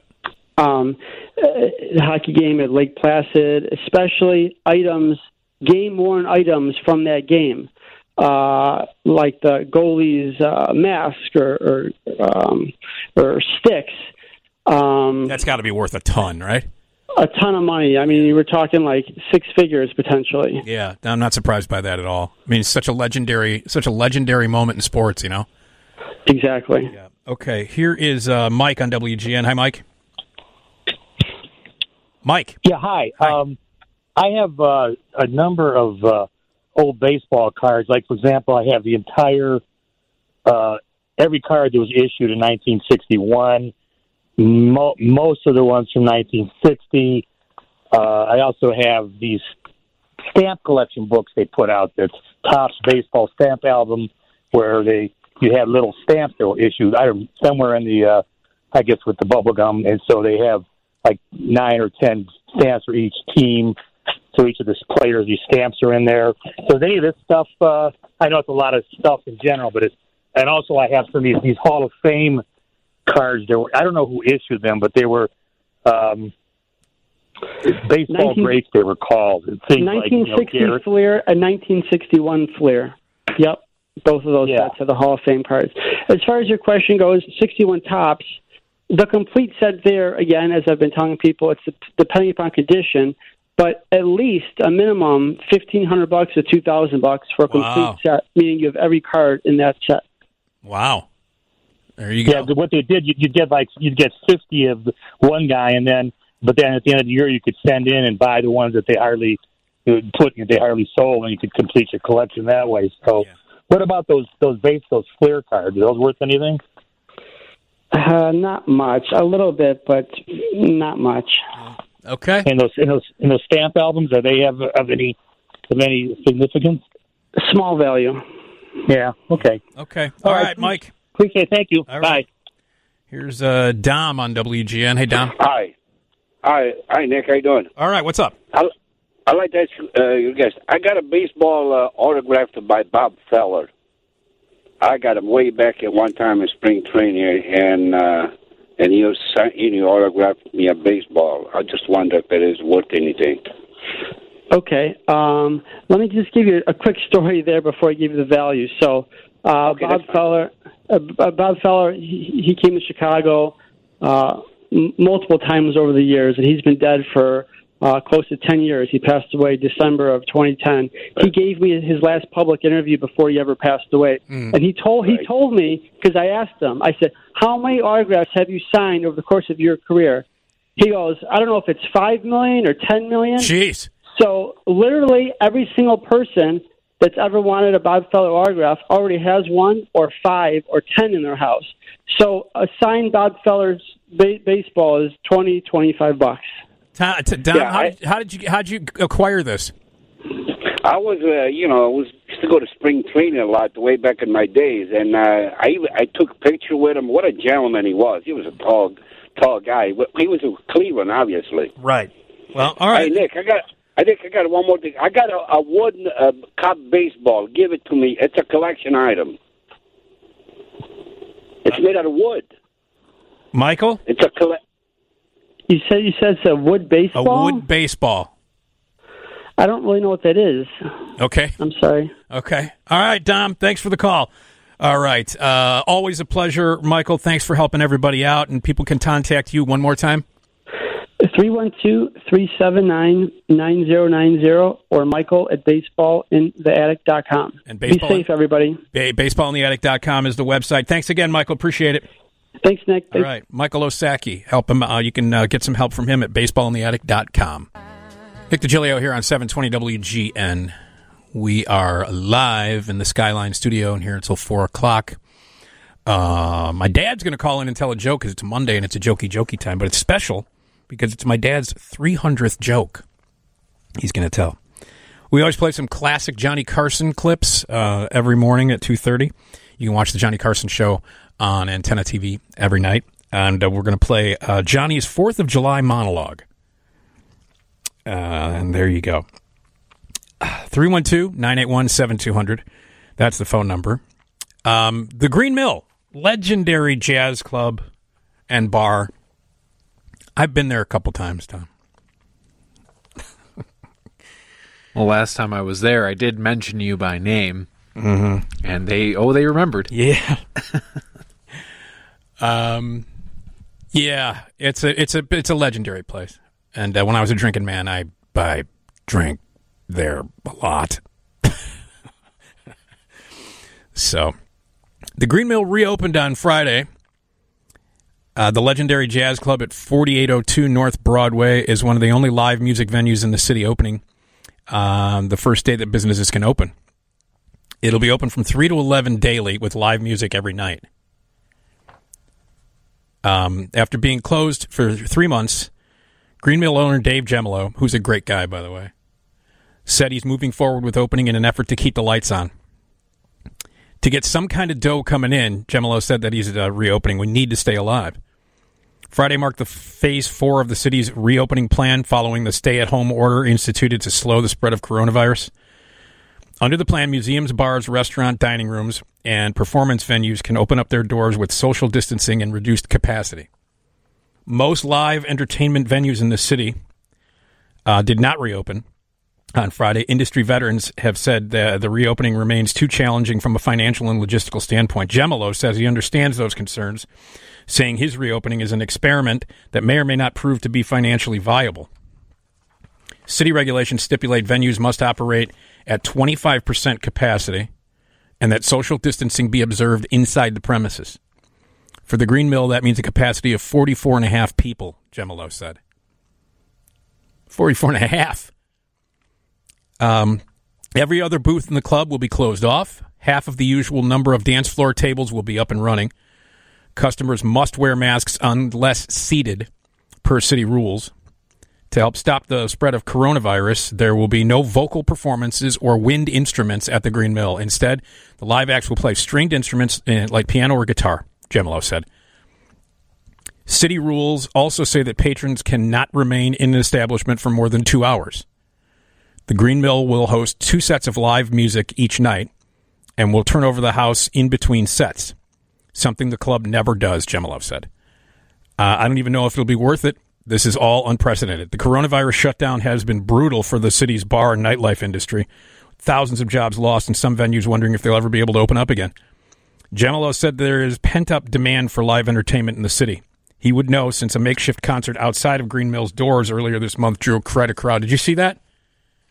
I thought that that was pretty cool.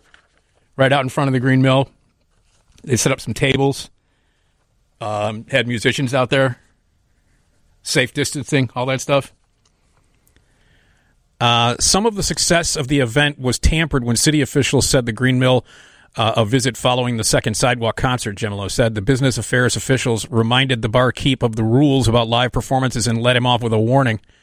Now the Green Mill will do what it was been famous for since the 1910s. A lot of people are fired up. I think it's good. It's going to be good. I'm cautiously optimistic, Jemilo said. Do we know how it went? Any any reports about uh, the Green Mills reopening? So, yeah, the Green Mills, uh, you know, is actually one of my favorite places in Chicago, and you live right by there. I do. I do. Right, right by there. Yeah, it's got such a great facade out front.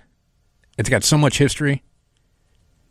Um, but they're not they're not open till four at this time. I can't tell you the number of times I've been there between two a.m. and four a.m. It's a magical time, full Yeah. of magical people and magical things. Yeah. It's a it, it's a it's a it's an institution, man. It's and I and I'd hate to see anything bad happen to it. I hope they can survive through this. There's so many businesses and bars and things like that that are taking such a hit, man. Uh, Chicago is known worldwide for its wealth of jazz history, and the Green Mill Cocktail Lounge on the north side of the Windy City is the cream of the crop. Located in Chicago's uptown neighborhood, the Green Mill Lounge is home to more than 100 years of history, a century of world famous musicians and American mobsters alike. Got to throw in the mobsters.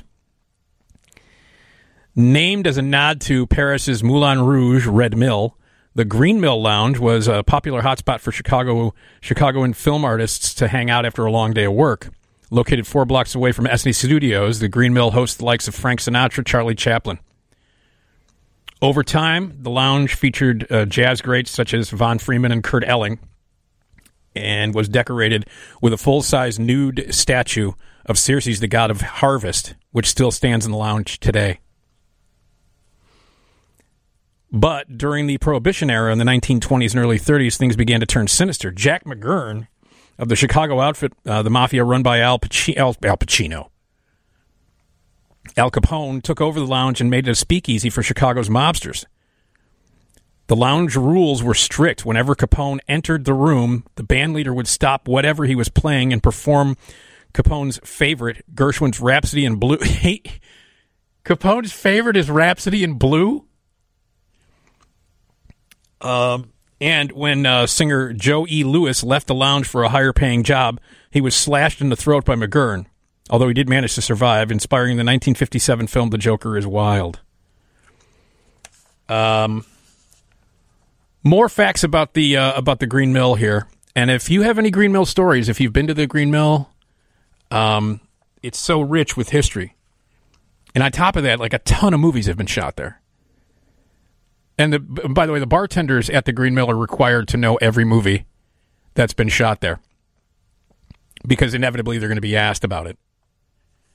So, um, 312 981 7200.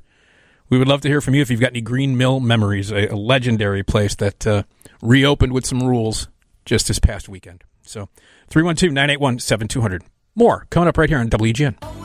Nick Digilio here on 720 WGN. We're live in the Skyline studio here until uh, 4 a.m., as we are every weekday uh, morning. Um, coming up, we are going to be talking about brands that are still made here in America. We got some uh, canned tuna price fixing scandals. And if you wanted to get, get a degree in ninja studies, you can. 312 981 7200 is the phone number. And uh, we're talking about the Green Mill. The Green Mill reopened, as, as many places did on Friday, um, with limited capacity and uh, social distancing and all kinds of that stuff, all, all kinds of things. But the Green Mill is a is a it's a it's a legendary place. And if you have any uh, Green Mill uh, memories, if, if you'd like to talk about that place, 312 981 7200. 312 981 7200.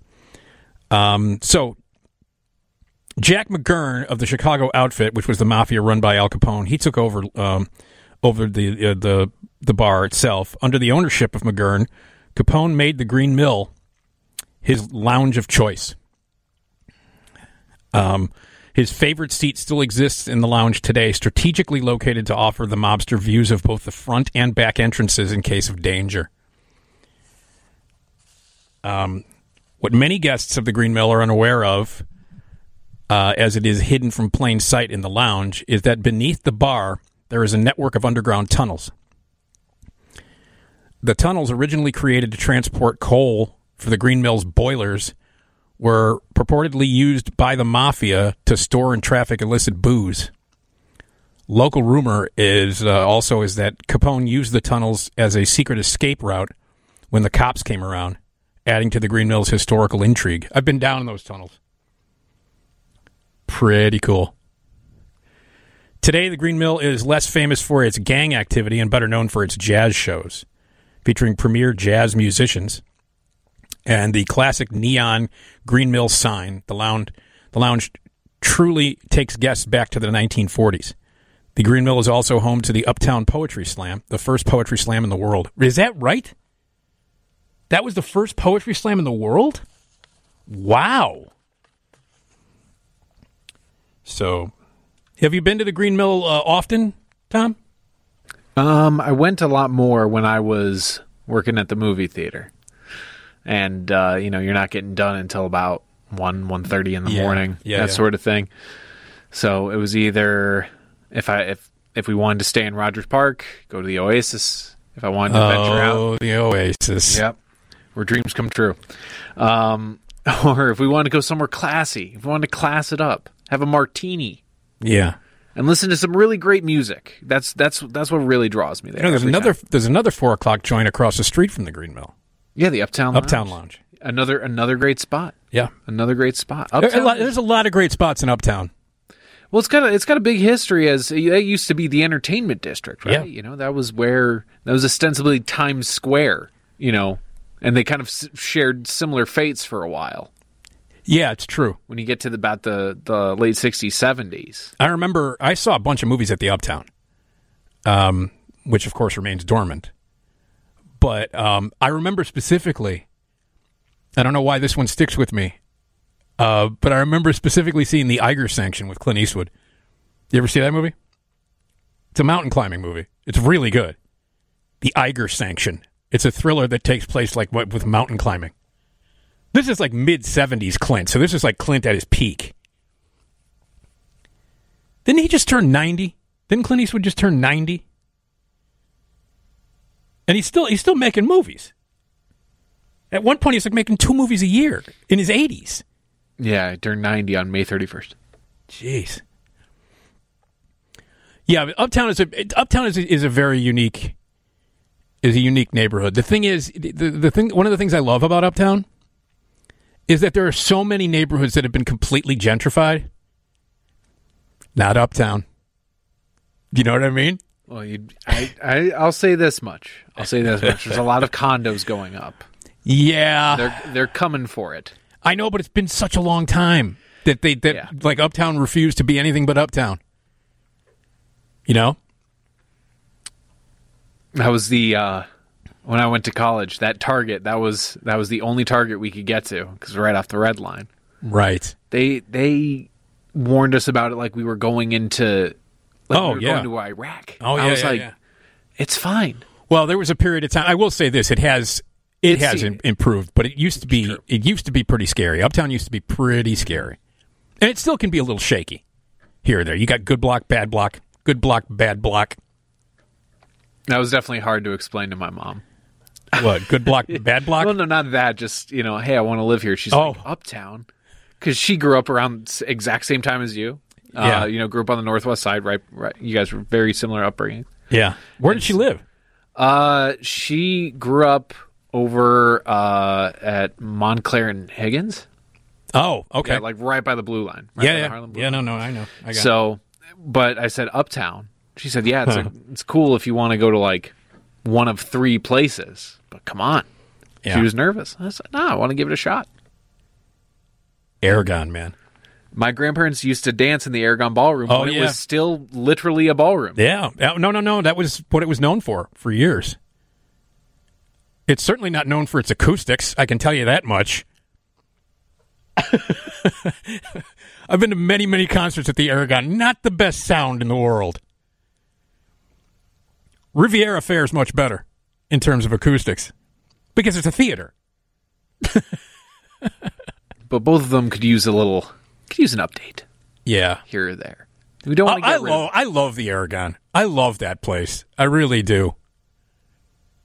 I remember I went to go see Public Enemy there, Public Enemy and um, Sonic Youth, and there was a riot outside afterwards because it was the first Gulf War, and there were protesters outside. This was the Gulf War, the first one in 1991, and so we're we walking out of the we're walking out of the theater, and Broadway is a mob scene it's a mob scene. There's cops out there, there's protesters. And so, you know, we were like, uh, uh, let's get the hell out of here. I mean, there was, it was an absolute riot with a ton of people right in front of the Aragon. So we had to get the hell out of there. Yeah, I'll never forget that, man. Right? Protesters because of the first Gulf War. Yeah, the Aragon's got a lot of history, though.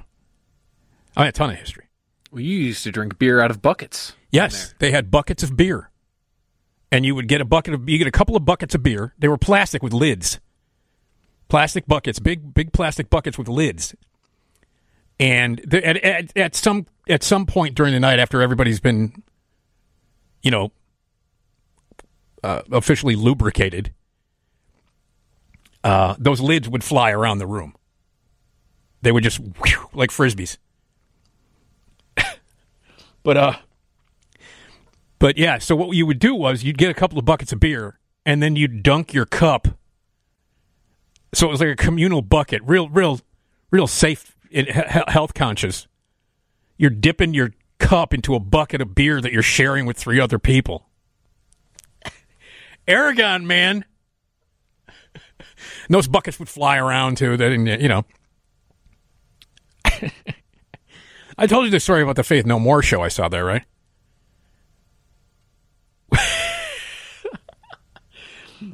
they had they, they had you know they had folding chairs on the on the main floor, which was something that they didn't do very often at the Aragon. Most of the time, you just stood on the main floor. If you wanted to sit, you'd go up to the balcony. So we were up in the balcony at the Faith No More show and saw the whole the whole thing. Mike Patton said, "Let's get rid of these chairs." Mike Patton, lead- singer for Faith No More, one of my favorite one of my favorite frontmen of all time in in rock in rock history. He's one of the best frontmen of all time. So anyway, he just suggested everybody just fold up the chairs and throw them up on stage. And so that's what they did. They they just started handing up chairs over people's heads. And uh, so it's just like chairs after chairs after chairs. We just sat up there and watched them, and then they just started piling up on stage. So like all the chairs were all the chairs were actually gone from the from the uh, from the main floor, and there were just stacks of uh, folded chairs on the stage, like next to the drum kit and more. I'd never seen anything like it. It was really insane.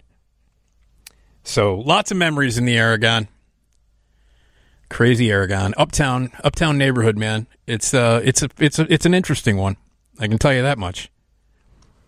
But yeah, and Tom lives there, in the uptown neighborhood. How long have you lived in uptown? Oh man, so I bought my place three years ago. So you've been there three years. Three years, yeah, three glorious years of of just shenanigans. See, I just wall to wall shenanigans. The closest I got to uptown was the the 13 years I lived in Andersonville. Mhm. I mean, it's not very far from uptown. Not at all. Um, and um, it's when I first moved in, when we first moved into Andersonville, was my first ex-wife, was 1995, and it it was a different neighborhood in 1995. You know, it wasn't quite as serene as it is now. It was a little. There were parts of it that were a little scary. And then as the years went by, I lived there for like 13 years in Andersonville, same apartment and everything. Uh, you could gradually see the gentrification happening. I remember an uproar when the first Starbucks opened.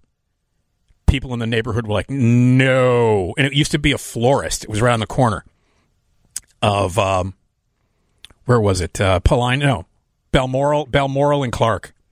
That's where the first Starbucks opened, and I just remember the neighborhood going nuts because it was such an independent. There was more ethnicity. There were more mom and pop shops than there are now.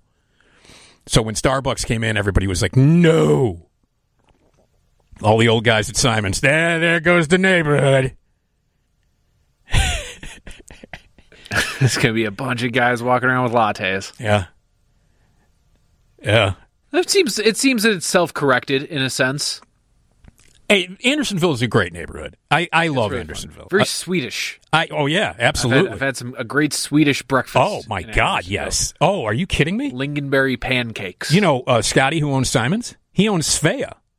Oh, really? Yeah, which is a fantastic restaurant. The Swedish Bakery, please.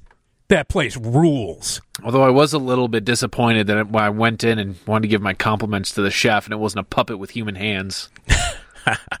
Shorby Gorby. I remember sitting in Simon's one time and looking out the window because the Swedish bakery is right across the street from Simon's. And they had a cardboard cutout of Charlie Chan in the Swedish bakery. And I was like, what the hell? Why, why would the Swedish bakery, oh, Swedish Museum, I'm sorry, Swedish Museum, not the bakery, the Swedish Museum, which is a couple doors down and directly across the street from Simon's. And I was sitting in Simon's and I'm like, why is there a, a cardboard cutout of Charlie Chan in the Swedish Museum? And then someone told me that the two actors who played Charlie Chan were both Swedish. Two of the actors were Swedish. I had no idea. All these years I've been watching Charlie Chan movies, the guy's Swedish. So weird. So, anyway. All right, we're going to talk about brands that uh, actually were still made in America. We still have some stuff being made here in America. 312 981 7200. It's Nick Digilio on WGN. Nick Digilio here on 720 WGN. Uh, we're live in the Skyline studio here until 4. And we're going to talk about some brands that are still made right here in America. We got some canned tuna price fixing scandals to talk about. And if you go to the Japan University, you can get your uh, studies degree in, in ninja studies. You can get a degree.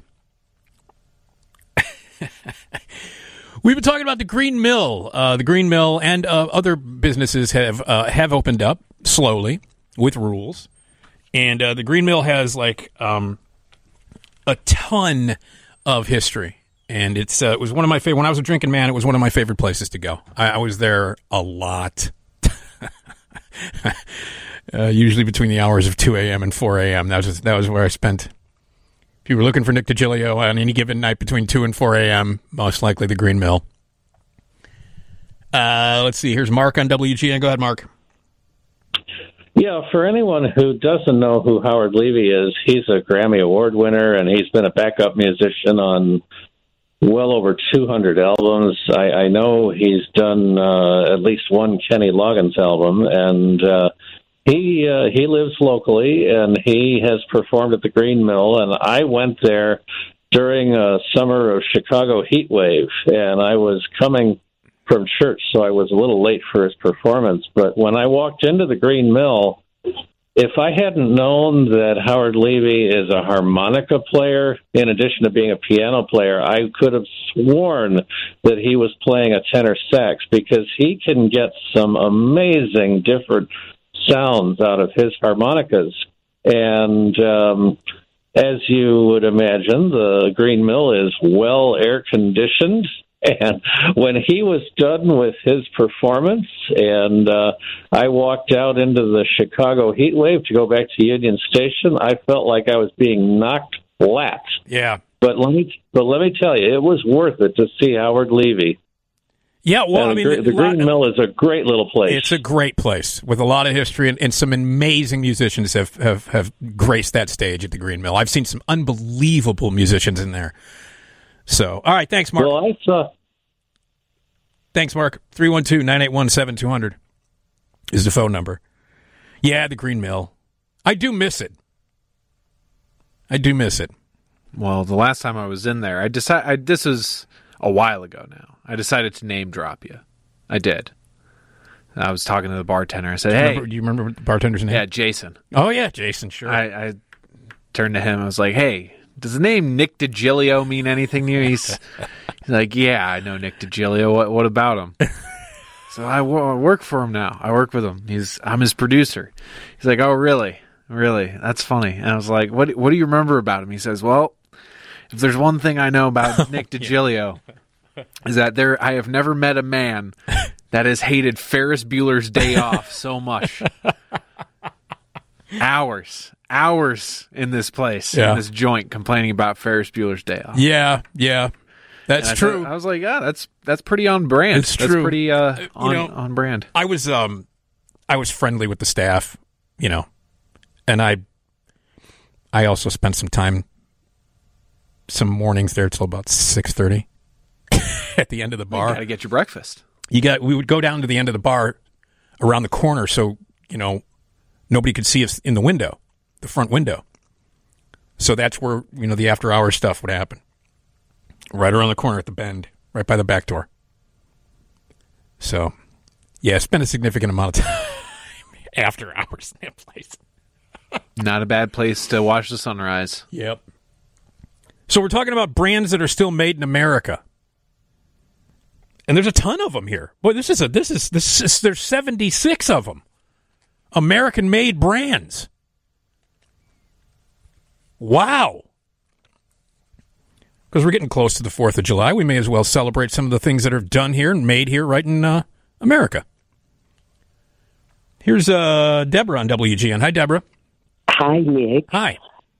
Yes, uh, I'm calling about um, Kellogg's Flakes. Uh, Tony the Tiger, of course, they have a huge statue in front of the plant, and they have a very excellent educational program when Yeah. you go to visit. Yes. So my my husband and I went there to visit, and uh, I was very happy because I learned about corn, uh, various uh, grades of corn that I had no idea existed. Yeah. Well, you know, uh, that's in Battle Creek, Michigan, and um, I've been there. I've been there a few times, and you know what's unbelievable about Battle Creek, Michigan? It smells so good because of that factory. It That is quite true. It smells yes. like it smells like wonderful warm cereal. Have you ever been to Battle Creek, Tom? I have not. Oh man! And first of all, the the tour, the the Kellogg's tour is fantastic. It is. I, I highly recommend if anybody goes up to Battle Creek to, to, to take the Kellogg's tour, and then you get sample packs at the end. Yes, that is quite true. Yeah. Okay, Deborah. Thanks. You're welcome. Yeah. Here's another thing. We were taking the train up to Detroit, my ex-wife and I, taking the train up to Detroit to uh, hook up with her brother who lived in Detroit, and we went to go see Dave. And so we were taking the train up, and uh, we went through Battle Creek, and it was it was one of the stops that the train made. We took an Amtrak, so which one of the stops. And when the doors opened, uh, when we hit the, when we hit Battle Creek at the the train stop at Battle Creek, when the doors of the train opened, you could just it the the smell of warm cereal just waft right into the right into the train. The whole the whole town smells great. But even in the train, even we were just sitting in the train, the doors open up and all of a sudden it's like, "Oh man, lovely warm cereal air." Yeah. A great place. Battle Creek is great. And and the Kellogg's, like I said, the Kellogg's tour is something you should check out if you've never gone. But we've got a bunch of uh, brands that are made right here in America. Um, Weber Grills. Weber Grills, made right here in America. Uh, its rounded shape of the Weber, the, the rounded shape of the Weber grill, which hasn't changed since it was first designed in 1952, has helped make it a recognizable fixture at outdoor cookouts. Although Weber does make gas models overseas, all other Weber grills are made in the company's headquarters in Palatine, Illinois. Uh, including including cheapisms picked for the best charcoal grill. I did not know that Weber Grill headquarters was in Palatine. How did I not know that? Yeah, Weber Grill's legendary. Uh, so yeah, they're they're out in Palatine, still making Weber grills out in Palatine. Airstream trailers. They start at uh, thirty-seven thousand nine hundred dollars. Often associated with cross-country road trips of yesteryear, the iconic aluminum Airstream trailer is now the oldest luxury trailer in the industry. Its longevity is thanks in large part to the high-quality manufacturing processes of the company's plant in Jackson Center, Ohio, which still employs nearly 500 people. If even Airstream's smaller trailers are too much, there's uh, branded clothing and accessories that are also available online at the online store. All right. Airstream trailers, those are cool. Very cool. Super cool. Yeah. Uh, here's Donna on WGN. Hi, Nick. Hi. Um, Lemonhead Candies, Ferrara, Ferrara uh, Pan. Candy Company. Ferrara Pan, yeah. They're made uh, in Illinois, Yep. just uh, west of Harlem. It's and it's the, right by it's the right Eisenhower Expressway. it's right by the right by the Harlem Cermak Mall. Yeah, because you can smell Yes, you can. Lemonheads. Yes, it's you can. Amazing. Yep. The other thing that that's made in, in uh, the USA is is My Pillow. Oh yes. Yes, and it is. Various other products from Minnesota. Right, right out of Minnesota. Okay, Donna, thanks. Thank you. Bye bye. Yeah. Yeah, you can smell the candy when you get off the expressway. You know, I've never noticed that. I had no idea. That for love- Ferrara Pan? I yeah, I didn't. I, I had no idea. Right that- here. Been there Yeah, forever. Lemon heads. I love lemon heads. Oh, me too. They make red hots too. See, you can't get me. I'm not a. Oh, you're not a cinnamon guy. That's don't- right. I don't do cinnamon, I love cinnamon. But uh, lemon heads. That's a great And candy. it's right by the Harlem Cermak Theater, movie theater. I don't know if it's still there or not. How long have lemon heads been around? Forever, man. Like since the fifties. Oh, I would think so. Yeah, absolutely. That seems like a, a candy that you cannot go wrong with. No, you can't. They're, fa- they're lemon, lemon heads are outstanding. You know what's great about lemon heads is that when you first put a couple of lemon heads in your mouth, it's not very sour. Then ten minutes later, your, your eyes are watering. That's that's the perfect sour candy. Yeah. You don't want it up front. You want it later. Yeah, no, I, lemon heads are awesome, man. They're awesome. Um, I used to get them all the time when I when I when I was when I was younger and go to the movies. Lemon heads was my go-to. That was my go-to candy. Now I don't eat anything when I go to the movies. So okay, let's uh, break here. We've got more American-made items to talk about. Lots of really great items here. And if you want to jump in, it's 312 981 7200. 312 981 7200. Right here on WGN. Right. Hello. Somewhere in the night. Nick Digilio here on 720 WGN. How are you? We are live in the Skyline studio here uh, until 4 o'clock. My dad's going to call in and tell a joke, but it's a special one because it's going to be joke number 300 for my dad. 300 jokes. Uh, we always play back some classic Johnny Carson. You can watch the Johnny Carson show every night on Antenna TV, and we're going to play back uh, Johnny's 4th of July monologue. Um, and uh, right now we are talking about um, brands that are still made in America. And if you want to jump in, it's 312 981 7200. The news is next from the Northwestern Medicine Newsroom. Okay. Let's say hello to uh, some more uh, listeners who are on the uh, Team Hawkbird phone line. Here's Mike on WGN. Hi, Mike. Yeah, hi. Excuse me. Hi, I recently heard of the, that the packaging on several well-known brands is going to be changed. Uh, for example, Uncle Ben's Rice and Aunt Jemima, they're going Right. to do away with, um, what else? Uh, the Indian girl on the cover of Land O'Lakes Butter is going to be taken off. Right. And most ridiculously, Snap, Crackle, and Pop going to be removed from Kellogg's Rice Krispies because they're white. Uh huh. Uh, aren't these insane? Well, I mean, these are just harmless, you know, figures. That's all. Yeah, I don't know. I mean, Harmless. you know, uh, we're we're living in a different society now, Mike. That's all there is to it. So, um, thanks for the call. 312-981-7200 is the phone number. Here's Robert on WGN. Hi, Robert. Hey, Nick, again. Uh, uh, again, you, you got to remember a dear friend of mine from fifth grade who owns WeatherTech. Always made here in America, always will be. Okay. And then uh, my good friend from years and years back, Charlie Ott. Charlie Ott makes non-acid tomatoes for Campbell Soup Company. Oh, I see. So the tomato soup that you get is those are not regular tomatoes; they're a specific non-acid tomato. Well, that's probably why it gives it that in specific. Bridgman, Michigan. That's probably why it's got that distinctive flavor. Then. Oh, it, that is the reason why. Yeah. Yeah. Yeah. So here's two of me for you. Okay, a Robert. night, mate. Thanks, man. You know what else is made in made in uh, made in um, uh, America? Gibson guitars. Uh, Gibson guitars are among the most iconic instruments in popular music, and the company is fittingly based in Nashville, also known as Music City. The company was founded in Michigan more than a century ago and now makes its guitars at factories in Tennessee and Montana. Prices can go well into the thousands for certain guitars on Amazon. The company went through a bankruptcy reorganization in 2018 and began a back to basics approach with good results.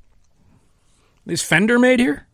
Um, they they have two styles of guitars. You can get what are called the Mexican made ones, which are they have factories in Mexico. Um, which to be fair, known for making pretty good guitars. Uh, are those Squier? No, I, I think Squier is made there, but you can get a Fender, just the standard one, is made in Mexico, Like a Strat? like a like a standard Strat. Yeah. But you can purchase an American made Strat. Oh, I see. American made tele. Like I have an American made Telecaster. Yeah. That I got because there was it was, I got it for cheap because there has a uh, an imperfection in it. Mhm. And if it's not, it's one of those things where it's like if there's a stitch out of line or like one bolt is not quite right, they can't sell it for full price or they won't Yeah. rather they won't sell it for full price. So you can get American made uh, Fender guitars. There are a lot of great American made guitars. Um, but yeah, Gibson has always, always prided itself Yeah. on being made in the USA. I had a I had a Fender when I played guitar. I had a Strat. Beautiful guitars. Yep. Beautiful guitars. Wilson footballs made in America. You can get a Wilson football for 16 bucks. Wilson is the official supplier of footballs to the National Football League. Each pigskin is handmade in America.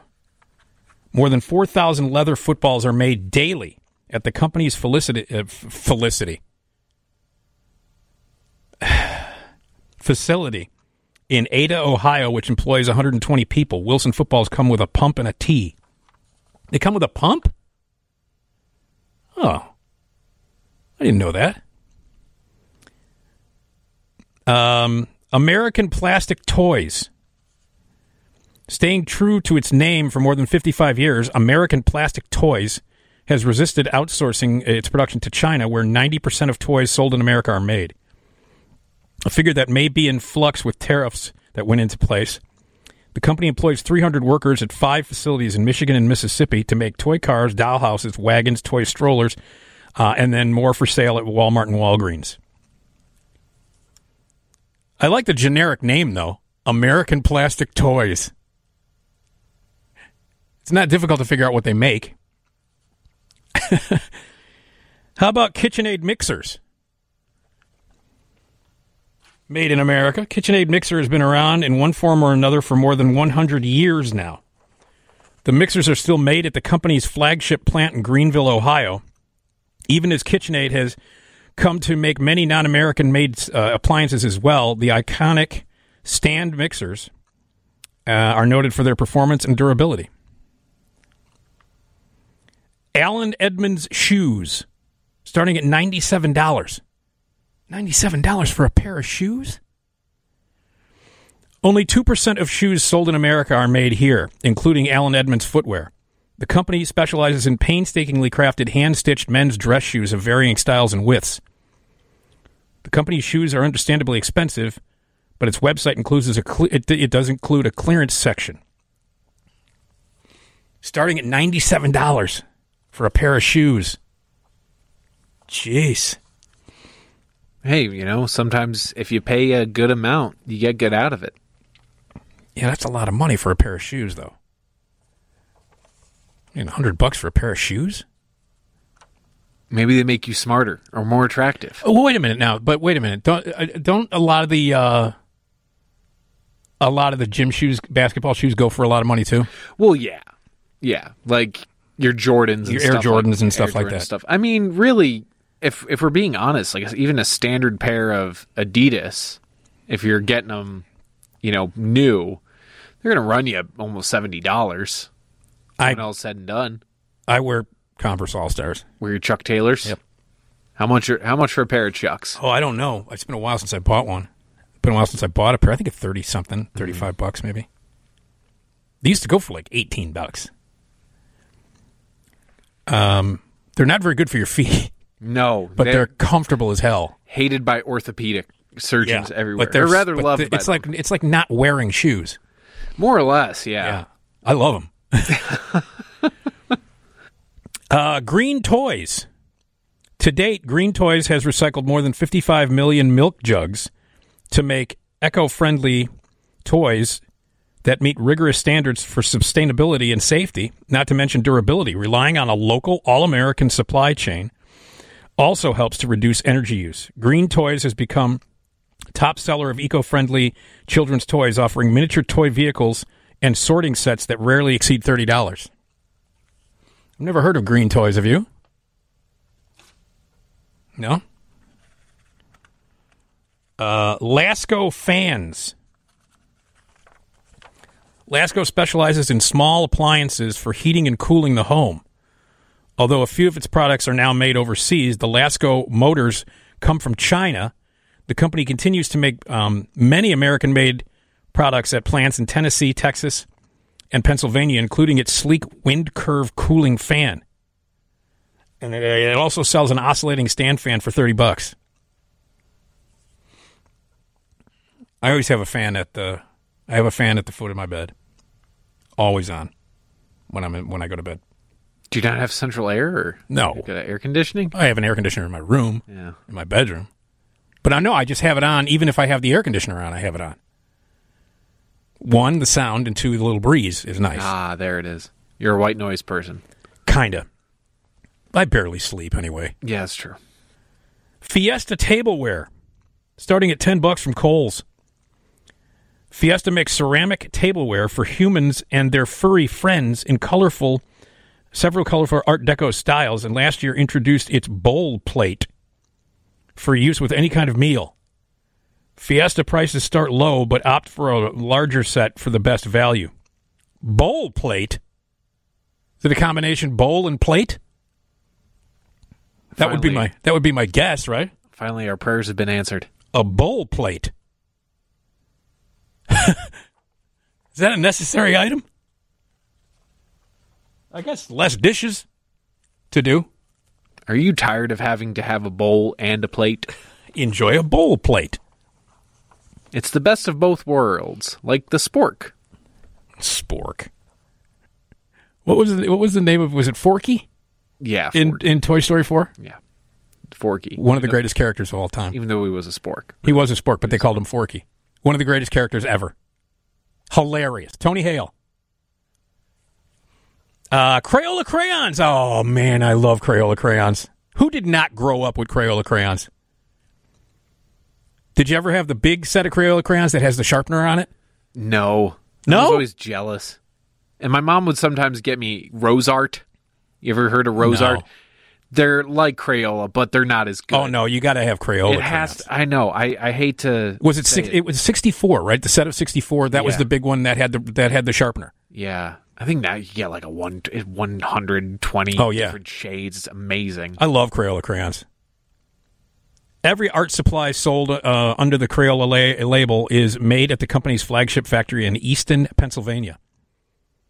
Also, the site of one of the company's extravagant Trail- Crayola Experience retail sites. An average day's production totals 13 million crayons alone. Prices usually range from five to twenty-five dollars for sets of colored pencils, chalk, silly putty, eggs, paint, and more. All right, there we go. Hey, more items that are made right here in America coming up right here on 720 WGN. Nick Digilio here on 720 WGN. We are live in the Skyline studio here until 4 o'clock as we are every weekday morning. It's Monday. That means my dad's going to tell a joke, but it's a special one because it's joke number 300. Can you believe that, Tom? Joke number No. 300. I think your dad your dad told me they started back in 2013 or 20, sorry 2014 2014 he yeah, started 20. I got the I got the overnight full time gig in 13. Yeah. and and um, yeah, it was it was like September of 2013 when I got this gig, and so my dad, we I got I, I think we got him in early in 2014. Mhm. So And here we are 300 jokes later. 300 jokes, amazing, and and he's not running out either. I can guarantee you, he will not run out of jokes, my dad. So that's coming up. We got brands that are. We were talking about brands that are still made in America. Uh, a Japan university awards its first ninja studies degree. what consists of ninja? What's what's in ninja studies? I wonder. Um, hey, J- uh, classic Johnny Carson. Every uh, morning at two thirty, we play back some great Johnny Car- Carson, whether it's uh, a sketch or uh, an interview or just some stand up. And you can watch Johnny Carson show every night on Antenna TV, and then every morning at two thirty, you get to hear some more uh, fun Johnny Johnny uh, Carson stuff. And we've got Johnny's Fourth of July monologue that we're going to be hearing. So we're talking about brands and items that are still made right here in America. Have you ever heard of Socks for Life? It's all one word with a four in the middle, the number four. Socks for Life. Starting at two dollars, you can get a pair of socks for two bucks. Make sure you wear those with your ninety-seven dollar pair of shoes. Socks for Life isn't a manufacturer, but rather an online retailer specializing in socks made in the United States by other companies. Oh. Its selection is affordable. Most three pair packs sell for less than 10 bucks. That's a deal. And varied, with sections devoted to thermal socks, boot socks, and even diabetic socks. A few non-American made items are on the site are specified in company product descriptions. So they let you know if it's not American. Goodwear USA clothing. Every step of the manufacturing and supply process is all American at Goodwear USA, a domestic clothing brand known for high quality, lightweight shirts and sweatshirts for men and women. The cotton the company uses is verified American grown. Products typically do not exceed $100. Okay. It's fun to find out about these things. How about this? Stetson hats. Well, I mean, of course. Yeah. Stetson hats. Starting at about 60 bucks from Amazon. You can get a Stetson hat for for, for 60 bucks. Wait, really? Yeah. I might have to get myself a Stetson. A Texas company, yeah, there's a shock right there, Texas. A Texas company founded at the tail end of the Civil War. Wow. Stetson is now the only company to make cowboy hats entirely in the USA. It's also one of the largest hat makers in the nation. Still a cornerstone of Western lore, millions of Stetson hats are made each year in the company's nine acre Philadelphia plant. So they're plants in Philadelphia. They're a Texas based company, but they're plants in Philadelphia. We got to get you a Stetson. Oh, no. What would it take for you to come into work Wearing a Stetson? wearing a Stetson? What am I, urban cowboy? I mean, maybe. Maybe. I'm not a cowboy guy, man. No? No. No. I would not look good in a Stetson, I guarantee you. They need to custom make mine. I got a huge noggin. Yeah. Uh, That you know that that used to run in my in uh, that used to be a, a common theme with all my producers. Giant heads. Shagru didn't have a giant head, Just a giant heart. but I had two. I had two other producers with m- m- magnificently large heads. like- besides you, yeah. It's like Sputnik. my uh, one of my first producers, Andy Herman, deceptively giant head. Oh, so it kind of like eh, like the rest of his body is Yeah. really proportional. But then, like, we were out one night at a bar, which was often, Andy and I, and um, he took off his Cubs hat, and I put it on, and I was swimming in it. I was like, I can't believe your head does not look that big. So I'm I'm wearing a fitted ball cap right now. So it's it's got the size. Yeah. Could you would you be able to guess roughly what? Do you, Uh, eight and three quarters. no, not th- not quite that big. Okay. that's uh Seven and four quarters. se- seven and three quarters. Seven and three quarters. Okay. Four quarters. Isn't it Eight. eight? That's not that bad. Yeah, I you know I That's could- not that. That's not that big, man. This is nice and snug. Yeah, I don't think that that's big.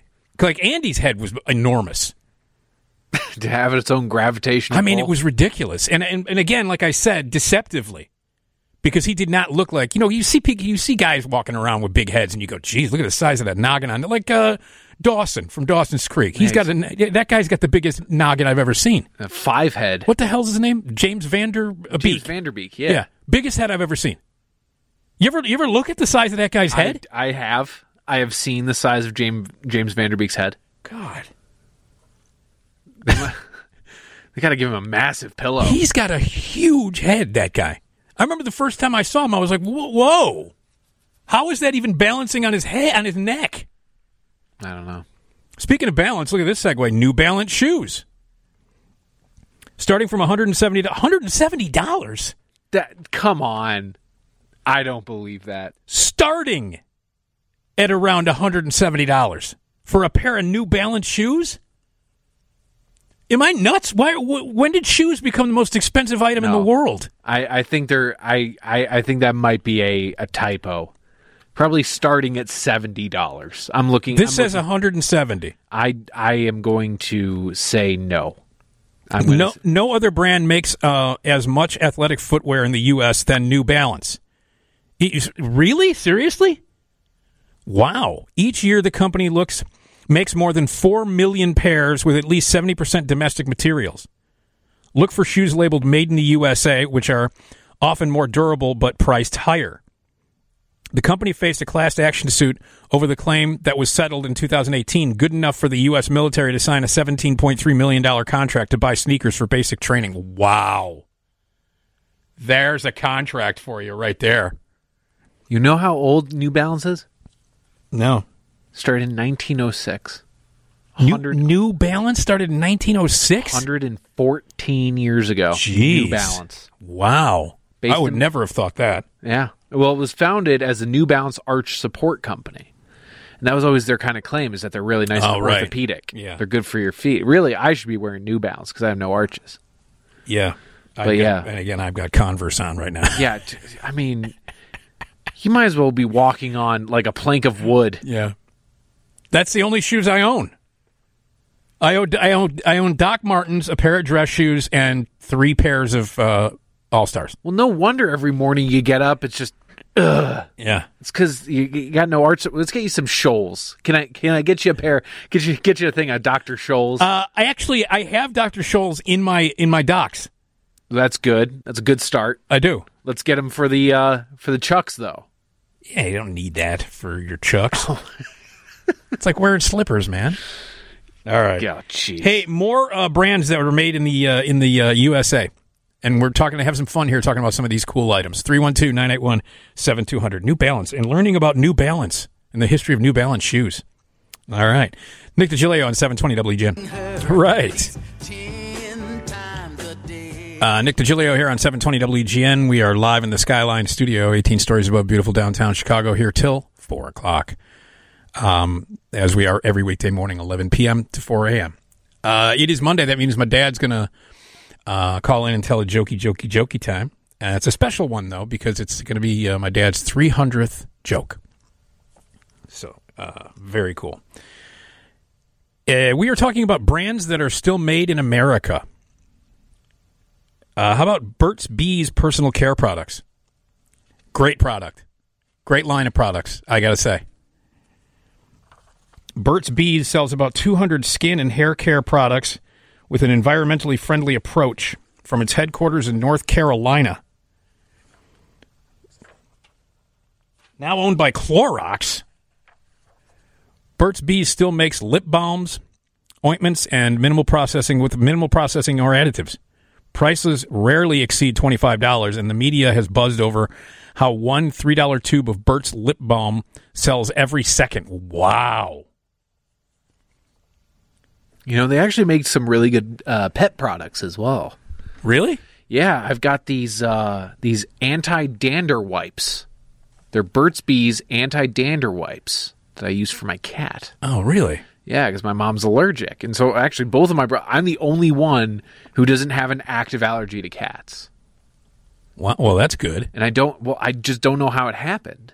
Yeah, it's weird. It's super weird, and uh, but I just got these wipes that cut down on. I, you wipe down the cat like a piece of furniture, Uh huh. and it helps with the dander, and there's less dander. I guess that the- makes, yeah, that's pretty cool. Yeah, it just kind of soothes the skin, and he loves it because he thinks he's getting groomed. Does he shed a lot? Uh, last last few weeks, this has gotten hotter, but nothing out of the ordinary, I'd say. Mm-hmm. But he's a good cat. He likes to get groomed. He loves getting a brush. He'll turn over on Oh, no, side. no, cats love that stuff, Oh, man. it's, It's awesome. Cats love it. Yeah. Used to, uh, used to brush the nut. And he loved it. Yeah. Big fat nut. His favorite place to, to, to lay down was we had like a like a rug uh, in front of our front door in the in in, in their condo, and that was where he was. Like, so if somebody was trying to get in, he wouldn't move. He he weighed nine hundred pounds. So like if Heather was coming home from work or something, she would unlock the door, and he would just be sitting there, and she'd have to like push the push the door to get him to get up and move. he was one of those cats who would flop down. You know what I mean? Like he boom, and he weighed nine thousand pounds. So it was like every time you'd watch him flop and hit the ground, it would be like it's gonna be an earthquake in the apartment. The world's biggest cat. Oh, he was so huge. Yeah. Well, it's all fun and games until you step into a hairball bare with your bare feet. Yeah, you know he was he was he there there wasn't really a hairball problem with Ruffle. I've had cats, I had long haired cats that are just like forget it. that famous sound. You know, you would always like be sitting on the couch, like sitting on the couch, and suddenly you hear, and like, oh man, get the paper towels.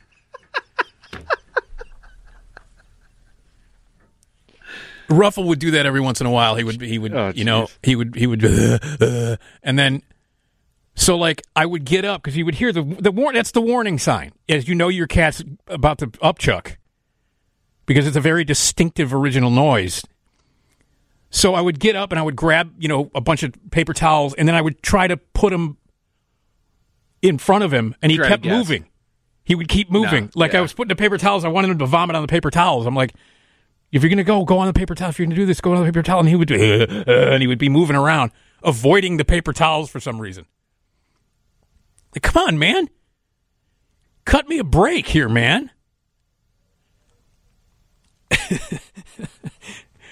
It just uh, completely avoiding the paper towels, just moving around.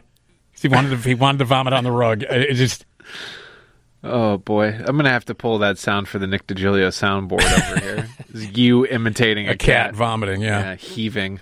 Oh my god. Well, I've had a lot of cats in my life, and Yeah. it's a, every time you hear that sound, you're like, oh boy, here we go. Get the brawny. Yep. And most cats do avoid that. Like they will move away from the paper towel. I don't understand. I don't understand. Just give me a break, man. Just if you're gonna if you're gonna upchuck, do it on this towel. All right. Help a homie out. Hey, Zippo lighters are made in America. I used to when I sm- when I was a smoker, I used to, I had a Zippo. You know what it was? It was a Triple H Zippo. Oh my god. Jeez. In case people didn't know that you were cool, you could show them. Did you do the thing where you light it on your jeans? Where you go? Oh, no. Where you could, fl- you know, and just light it on. on I had a friend who I had a friend who had a holster for his Zippo. A holster on his belt. Oh, that's where he kept. That's where he kept his Zippo in a little holster on his belt, and he would do the leg thing. Yeah, I ordered it from WWF at that time. It was a Triple H Zippo. I can't remember how much I paid for it. The first Zippo lighter was made in 1933 in Bradford, Pennsylvania. And the thousands of variations made since have almost all been made in that same town. The reusable metal lighter company is now an iconic American brand selling its products around the world. Yeah. My my buddy who had the Zippo holster, he had that Zippo for years, man. How long can you keep a Zippo? How long does a Zippo last? I wonder. Can you keep a Zippo for? Because my, my my buddy had his Zippo for years, but I don't know what the what the what the lifespan of a Zippo lighter is. My, I still I still think I have mine. It's in a box somewhere, but I don't smoke anymore, so uh, I don't really use it. Also made in America, Louisville Sluggers, starting at thirty bucks from Dick's Sporting Goods. Baseballs are no, long, are no longer made in the United States, but at least some bats are. Although the brand was sold to a Finnish company. Really? Louisville Sluggers are still made in Kentucky, as they have been since 1884, including its signature wooden model. Yeah, they got to be made in Kentucky. Can't make those anyplace else. Benjamin Moore Paint. Founded in it's uh, starting at 40 bucks from Benjamin Moore Paint. Founded in Brooklyn by an Irish immigrant in 1883, Benjamin Moore now operates in eight locations throughout New Jersey that collectively makes more than 3,500 paint colors. Wow. Owned by Berkshire Hathaway, Benjamin Moore's products are noted for their high quality. Uh, prices for their gallon sized cans and other products uh, vary among retailers. Um, Oreck XL vacuums, made in America. Many of the vacuums and air purifiers made by Oreck are made outside of the United States, but its signature extended life vacuum is still made entirely at its factory in Cookeville, Tennessee. Even now that the company has been acquired by a large multinational corporation.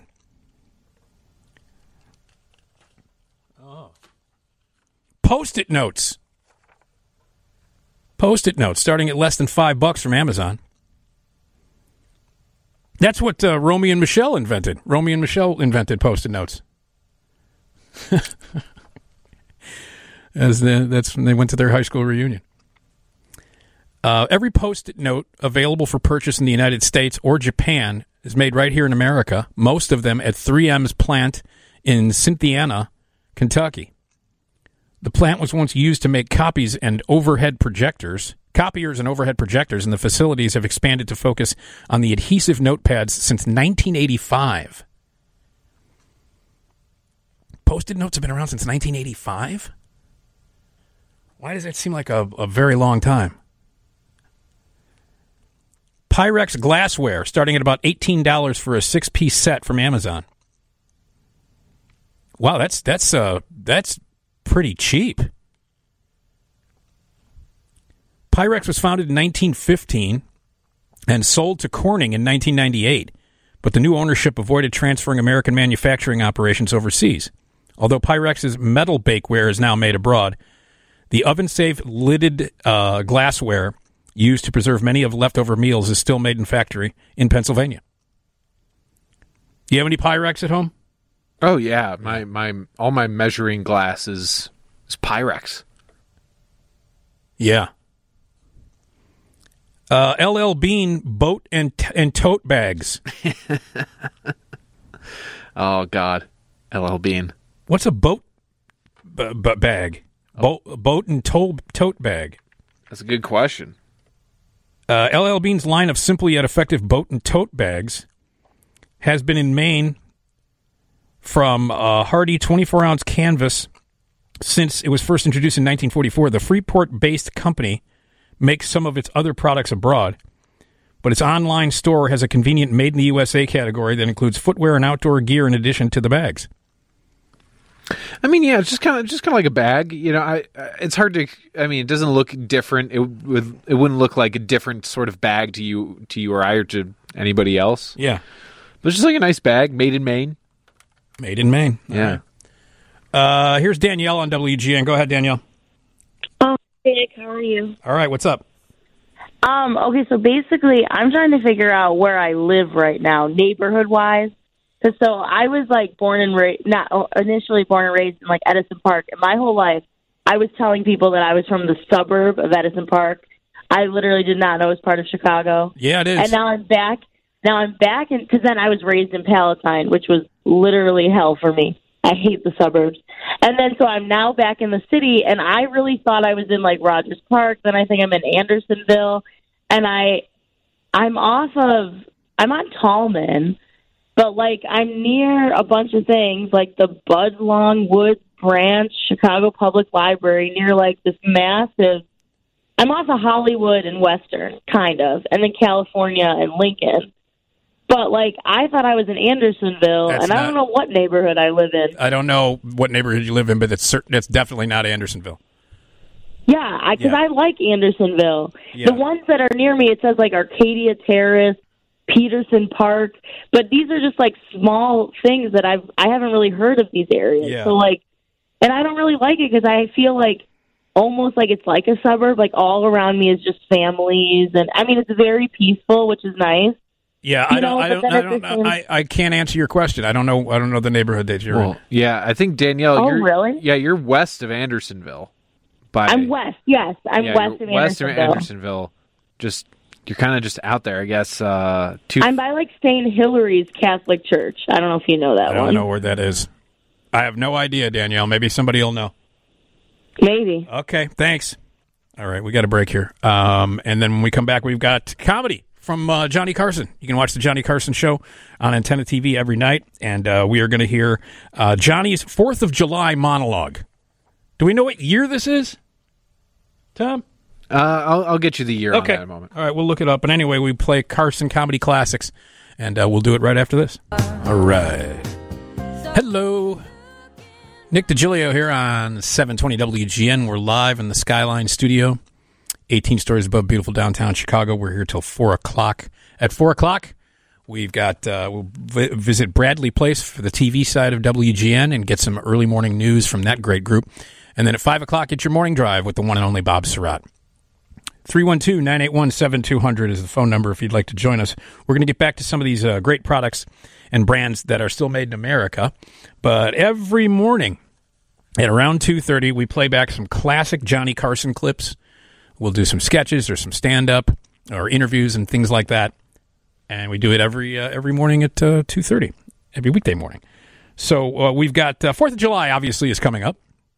So we've got uh, from the classic Carson collections from 1975, Johnny Carson doing a 4th of July monologue. Thank you. That's right.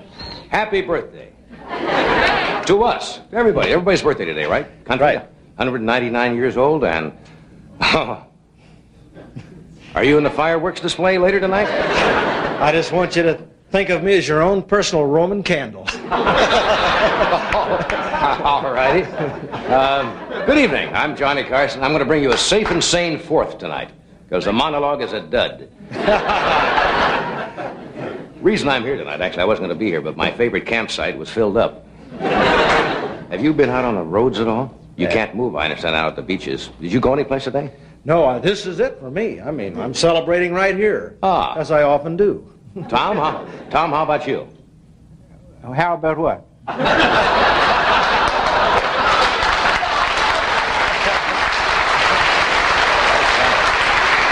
It's those toughies that throw it. Uh, Tommy, uh, he loves fireworks. Uh, what Tommy does every Fourth of July, he, he, he lights a Crayola and yells bang. Incidentally, you know, fire department regulations, we thought we should have something to celebrate the Fourth tonight, but fire department regulations say we cannot have on stage a display of live fireworks. But don't despair.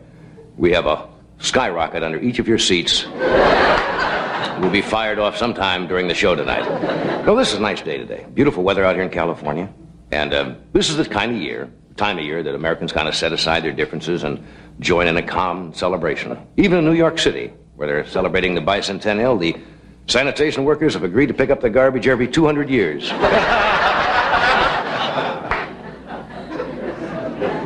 How did, did you do anything to celebrate the 4th of July today? You go out on a picnic or go to the beach or anything like that, Tom? No, but I'll, I'll weigh that.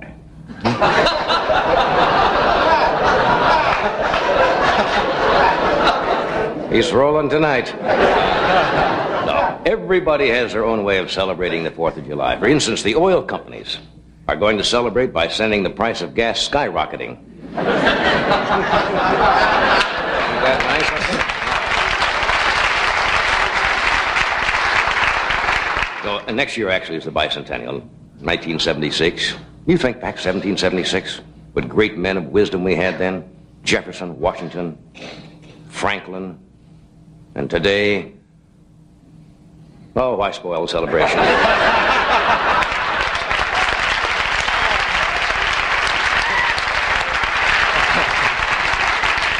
Son, I can't get those famous words. What? We got you. Ah. Your brother. I, I didn't know your brother was coming Yes, to my the brother. show. Dick follows me every place. No, but remember the, what was that famous saying? These are the times that try men's souls. That's the one. Remember that? It's easy to remember. It was said last week by Mayor Beame in New York. These are the times. That, you know, we still have Minutemen though today who spring into action every time somebody wants to pass a gun law. It was just a little social comment, and I should have left that out. Did you know? Don't try to do, uh, you know, social comment humor. Did you know one of my ancestors was John Quincy Carson? Really? Yes. Now, the reason you don't see his name on the uh, Declaration of Independence, because that particular day he had a guest founding father sign in for him. That's why you don't see it there. Burbank had its annual fireworks display today. It's, uh, it wasn't a biggie. What happens in a Burbank at 9 o'clock, the mayor stands on a chair and turns on his keyring flashlight. That's, that's about it.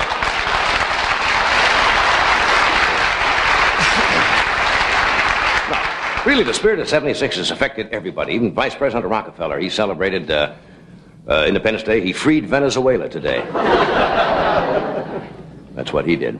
A lot of different people celebrate the holiday differently. Uh, one well known show business couple has kind of an unusual way. Johnny Mann's wife, in honor of the 4th of July, uh, hangs her husband out the window.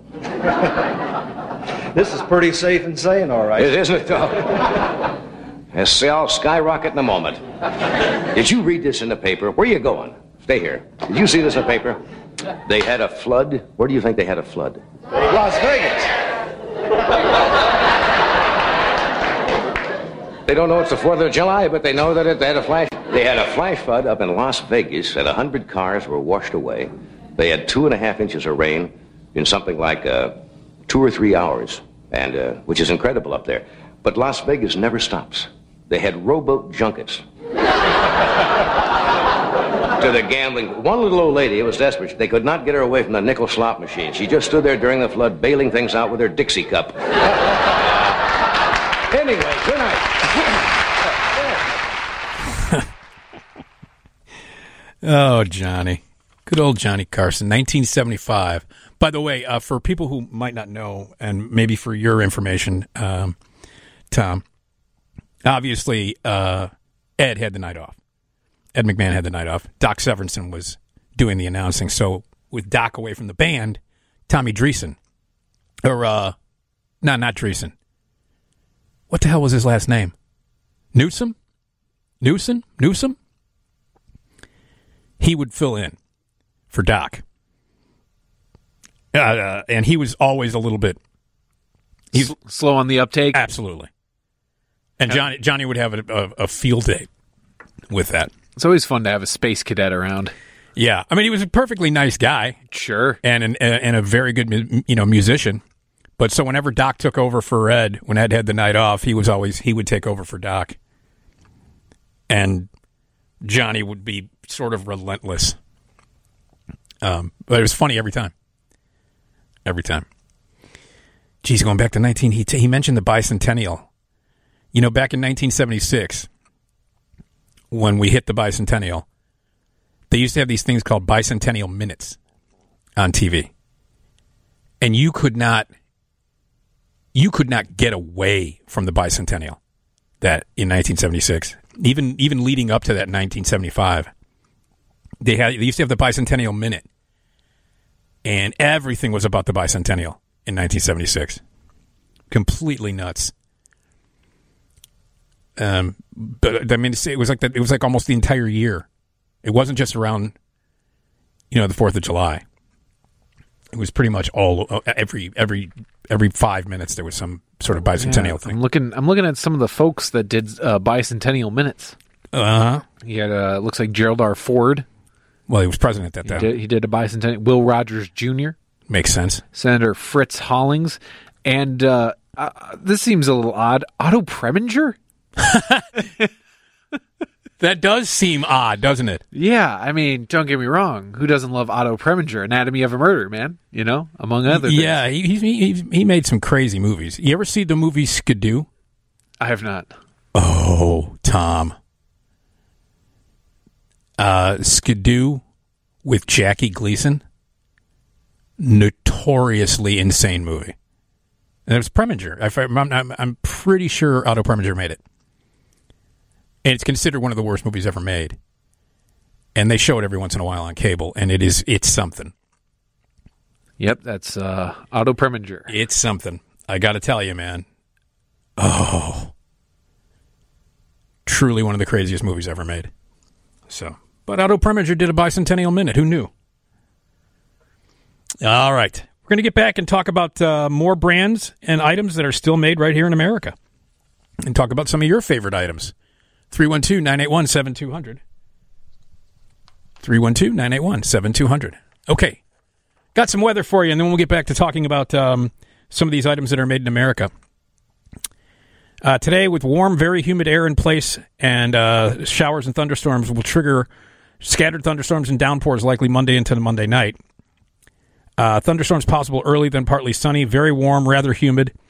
Uh, highs could approach the 90 degree mark. Again, cooler along the lakefront. Chance of thunderstorms developing again later in the afternoon and continuing into the overnight hours. For tomorrow, tropical air remains in place. Um, building cumulus clouds again, scattered showers erupt mainly in the afternoon and continue into the nighttime, highs in the low 90s, near 80 at the lakeside. For Wednesday, partly cloudy skies, warm and humid. Chance, or, uh, Afternoon or evening thunderstorms. Temperatures will climb into the lower 90s inland. Uh, the beach readings will be closer to 80. Thursday, morning sunshine leads to building clouds and as temperatures will rise. Isolated late day evening thunderstorms are possible, highs around 90, except upper 70s near the lake shore. Friday, weak high pressure settles over the area, bringing ample sunshine heading into the 4th of July weekend. Warm but less humid, highs near 90, inland 70s at the beach. It's currently 74 degrees at O'Hare, 73 at Midway, 71 at the lakefront. Okay, more American items made right here in this country. 312 981 7200. To most, it's just another sidewalk or parking lot, but to Robert R. Andreas and Sons, it's a work of art, perfectly paved with attention to detail. Andreas and Sons, a family-owned Chicagoland business with the experience to handle any job. Patios, stairs, foundations, driveways, loading docks, warehouse floors. Andreas and Sons does it all. Commercial, industrial, or residential. If your project requires concrete or asphalt, then you need to contact the experts, Andreas and Sons. For a free estimate, call 708-863-5735. That's 708-863-5735. Or just visit AndreasConstruction.com. Robert R. Andreas and Sons, general contractors specializing in high quality professional concrete and asphalt solutions since 1956. Call 708-863-5735. That's 708-863-5735. Or visit AndreasConstruction.com. Your home is your castle, your refuge, your safe place. Our job at 1 800 Got Junk is to make junk disappear. And we're good at it. Your home will feel bigger and cleaner, and you'll feel happier. We promise. Give us a call or go to our website, and your junk will magically disappear as our truck drives past your home. Well, almost. We'll be in and out before you can blink. And our gloved professionals touch nothing except the things you want to disappear. Call 1 800 GOT JUNK or visit 1 800 GotJunk.com. Do you have federal student loan debt? Kaplan Law Firm has the secret to lowering your monthly payment and eliminating thousands of dollars in federal student loan debt. If you work in the public sector, if you're a fireman, a police officer, a doctor, a nurse, you're likely qualified for thousands of dollars of forgiveness of your federal student loans. Not in the public sector, Kaplan Law Firm can still help to reduce your monthly student loan payments. Give Ray Kaplan a call at 312 294 8989 or visit financialrelief.com. Hello.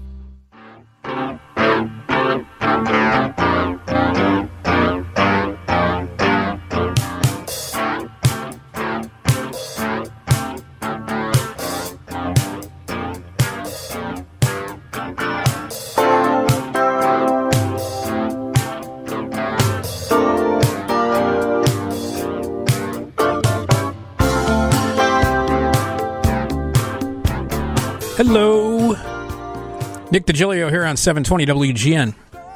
Live in the Skyline studio here until 4 o'clock, as we are every weekday morning from 11 p.m. to 4 a.m. At 4 o'clock, we head over to Bradley Place, the TV side of WGN, and get some uh, local early morning news from that group. And then at uh, 5 o'clock, it's the legendary Bob Sirott for your morning drive. 312 981 7200 is the phone number if you would like to join us. We're talking about brands that are still made right here in America and some uh, some of the other uh, items, like Lodge Cookware. Lodge is one of the rare companies that remain family owned after more than a century of continuous operation. Its foundry in South Pittsburgh, Tennessee, has been in operation since Lodge's start in 1896 and continues to make um, enduring cast iron cookware in a variety of styles and prices. In 2017, the company fired up uh, a 127,000 square foot foundry, adding production capacity in the same town. Another American company. Herman Miller Furniture. Uh, Herman Miller is the brand most representative of a sleek modernist style furniture that's back in vogue.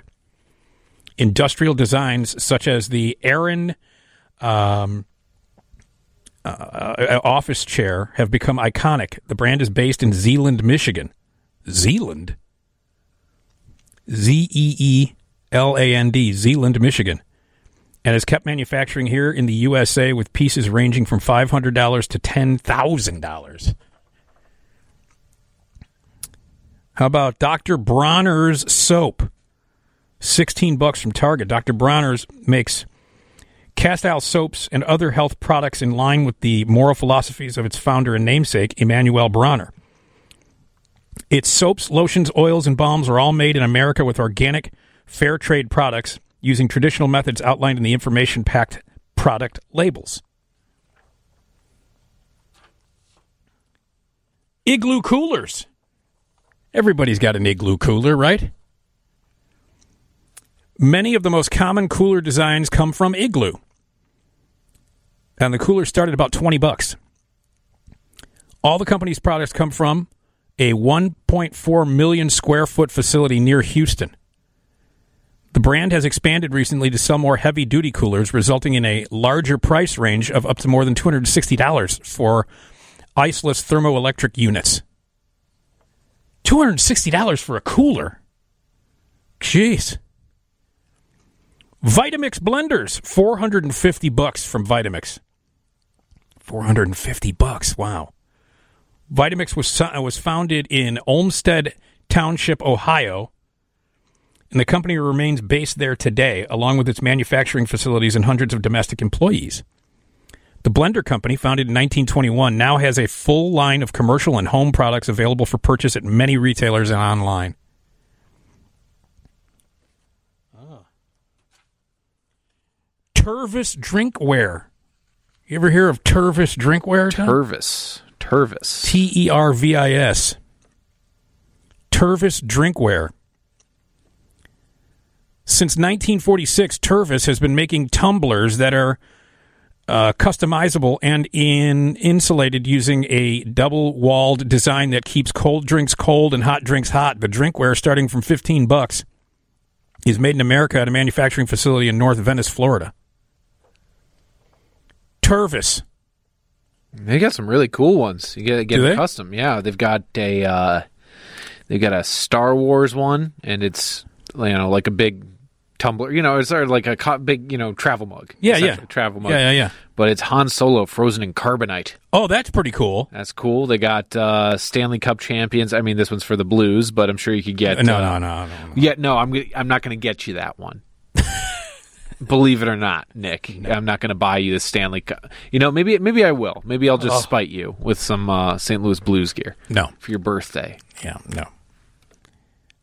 All right. How about hanky panky lingerie? Ooh.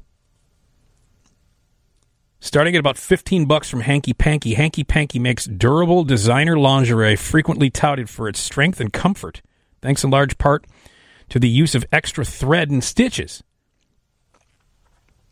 All the fabrics used in its garments are knitted in the United States. You pay less for $20 for basic garments or up to $70 for more complex negligees. Complex negligees. How complex does it get? I was in that band, Complex Negligees, in college. Su- surprisingly male audience. Uh, yeah. Smith and Wesson guns. I feel like that goes without saying. Yeah. Smith and Wesson was founded in Springfield, Massachusetts in 1852 and grew into the nation's largest handgun maker, expanding its operations to include handcuffs, knives, tactical law enforcement tools. And they now have an actual uh, called American Outdoor Brands. Its guns made legendary by their use in the Civil War and by Clint Eastwood in the film Dirty Harry are made in facilities in Maine and Tennessee as well as Springfield. Prices start at $347. The most powerful handgun in the world. Yeah. It can blow your head clean off. You got to ask yourself a question Do I feel lucky? Well, do you, punk? Have you paid your dues, Jack? Yes, sir. The check is in the mail. It's funny because people get that quote wrong. Well, they say, "Do you feel lucky, punk?" It's well, it's it's he doesn't say that. Right. He- People people, say, that "Do you, you feel you, lucky?" do you feel lucky, punk. That's not what he says. He's uh he's saying, "Do I feel lucky?" Because he's pretending to be the man, the guy. You got to ask yourself a question. Do I feel lucky? Well, do you, punk? If he said that in every movie he ever made, it would have made his career even better. Sudden Impact is the is the Dirty Harry movie with the most catchphrases. The whole, I mean, there's a million one-liners in Sudden Impact. Is that the because there's five of them? Yeah, it's it was 1983. Sudden Impact was in 1983. So that would have been number four. Yeah, the final be- one is the Dead Pool, Deadpool. yeah. and that's the '90s. Uh, yeah. that's when Jim Carrey was. In Well, it. Jim Carrey was in it. Yeah, that was uh, yeah. This is Dirty Harry, Magnum Force. Um, the third one? The third one is Enforcer. The Enforcer. Right. Sudden Impact. The Dead Pool. Right. Sudden Impact. I'm serious. Is nothing but catchphrases. It's just all one-liners. May I make a statement?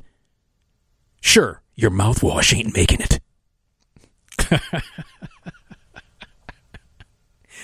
Seriously, it's all catchphrases. The whole movie. Hey, how about this? Wiffle balls are made in America. Did you ever play wiffle ball? I did. I was never very good at it though. Oh, I Never- loved wiffle ball. Never very good at anything hitting any balls with sticks. ten dollars for the bat and ball from Amazon because you get the bat and the balls on top in that little cardboard container. The lightweight wiffle ball was invented in the 1950s by a former semi-pro baseball player who wanted to help his son avoid injury while practicing. His invention has become a staple of backyard ball games since. Little else about the company has changed. The products are still cheap, the dimensions are still the same, and the manufacturing opposition, uh, operations are still in Shelton, Connecticut. Slinkies made in America. Well, where else are you going to make a slinky? Eight bucks from Amazon. Eight dollars for a slinky? The slinky, introduced by naval engineer Richard James in 1945, is one of the most successful toys in history. The company is now owned by a larger toy corporation, Alex Brands, but slinkies are still made at the same facility in Hollidaysburg, Pennsylvania. Well, that's an interesting name for a town, right? Hollidaysburg? Vermont teddy bears. Well, of course. Where I mean, it's the, the, the name of the brand is Vermont. Of course, it's going to be it's going to be made here. Steinway pianos, starting at sixty nine thousand seven hundred dollars. That is a priceless Steinway. Not anymore. You must be the beekeeper. Funniest Pink Panther movie of all time.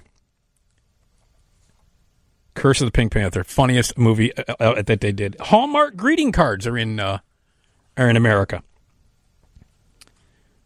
So, uh, all right, there you go.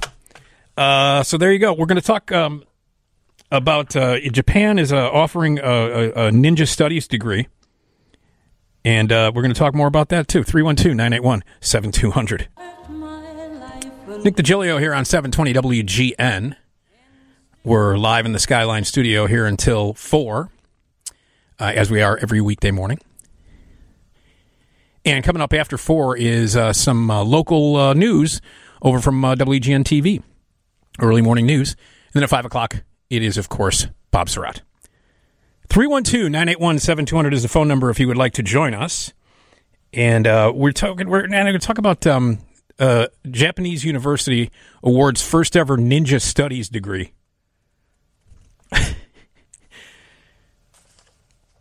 Tom, did you did, did uh, you ever take any unusual classes? Um, I guess the most unusual thing I took, or the most out of the way I ever took, was Polish literature.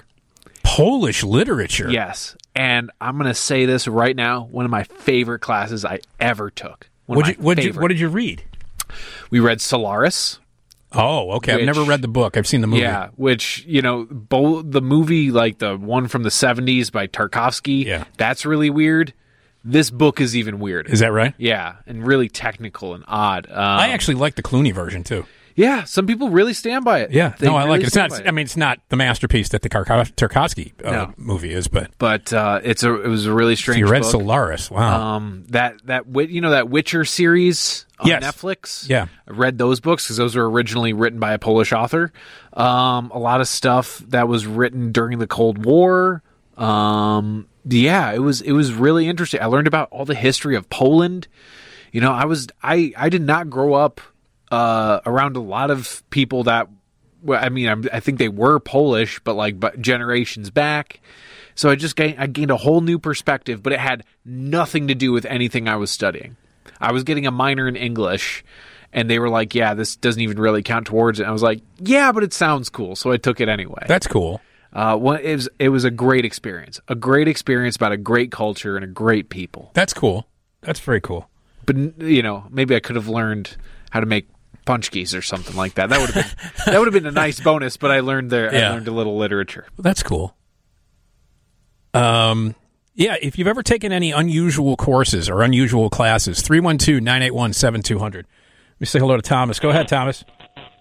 Hey, Nick. I'm feeling pretty dumb after talking about Polish literature now, bringing up ninja movies. but anyway, I was wondering if uh, you'd be interested in this because you're talking about ninjas, so I just jumped on. Um, a couple of films. Uh, one is an anime film called The Ninja Scroll. I know you like horror and ninjas mixed together in that. And the other one is called Ninja Wars. Have you ever seen that? It's about some zombie ninjas bringing people back to life after killing them and so forth. It was No. made in like the mid to late 70s. Suggest you look for it. It's excellent. Sounds great. Stars Sonny Chiba. Oh, one the- Sonny Chiba's in it. Oh, well. Yeah. Uh, okay. All yeah, right. You should see it. It's great. Yeah, I'm gonna. I'm definitely gonna see it. I'm definitely gonna check that one out. All right. Thanks, Thomas. All right. Bye. Bye. Sonny Chiba, the Street Fighter. Sonny Chiba rules. You ever see? I'm trying to remember the name of the movie where he fights a bull. I'm not. I'm not kidding. Yeah, that's uh, one of Tarantino's favorites. Sonny Chiba. Was it Champion of Death? Is that what it is? I think so. Yeah. He The- fights a bull in it. Yeah. The theatrical poster is him fighting a bull. Oh, there it is. That's it. um, so any unusual uh, classes that you've ever taken? 312-981-7200. So Japan has produced its first ninja studies graduate after Genichi Mitsuhashi spent two years honing his martial arts skill and absorbing the finer traditions of the feudal martial arts agents. The 45 year old completed the master's uh, course at Mie University in central Japan, the region considered to be the home of the ninja. Oh, the home of the ninja. In addition to researching historical documents, Mitsuhashi said he took the practical aspect of being a ninja to heart. I read that ninjas worked as farmers in the morning and trained in martial arts in the afternoon. So Mitsuhashi grew vegetables and worked on his martial arts techniques in addition to copious ninja study in the classroom. Copious ninja study. Uh, with this combination, I thought I could learn about the real ninja, he said. Better known as black clad assassins famous for secrecy and stealth, ninjas are also had comprehensive, comprehensive survival skills, he added. Mitsuhashi, um, who has also learned kung fu and a Japanese martial art known as Shorinji Kempo, teaches ninja skills at his own dojo and runs a local inn while pursuing his PhD. Mie University set up the world's first research center devoted to the ninja in 2017 and opened a graduate course a year later. Located in Iga, which is 220 miles southwest of Tokyo, a mountain shrouded city once home to many ninja. Yuji Yamada, a professor of Japanese history at the university, is in charge of the Ninja Center. Was surprised at Mitsuhashi's devotion to the task. We provide historical classes and courses on, on ninja skills. I didn't expect him to engage to this extent. Like a real living ninja, Yamada said. To enroll, students have to take an exam on Japanese history and a reading test on historical ninja documents. About three students enroll every year. I think there's demand, said the professor. We get many inquiries from overseas, but I have to say one thing. This is a course to learn about the ninja, not to become one. So you're not going to become a ninja. Darn it. You have a favorite ninja movie? That's a tough one. That's a tough one. Yeah. I don't know if I've watched a lot that are specifically about ninjas, man. I mean, uh huh. Probably Ninja Three: The Domination. I mean, Ninja 3 The Domination with what's her name from Breaking? yeah, yeah. Lucinda. Is it Lucinda Dickey? Is that her name? She's from Breaking and Breaking 2 Electric Boogaloo. And then she starred in Ninja 3 The Domination. Yeah, Lucinda Dickey. Yeah.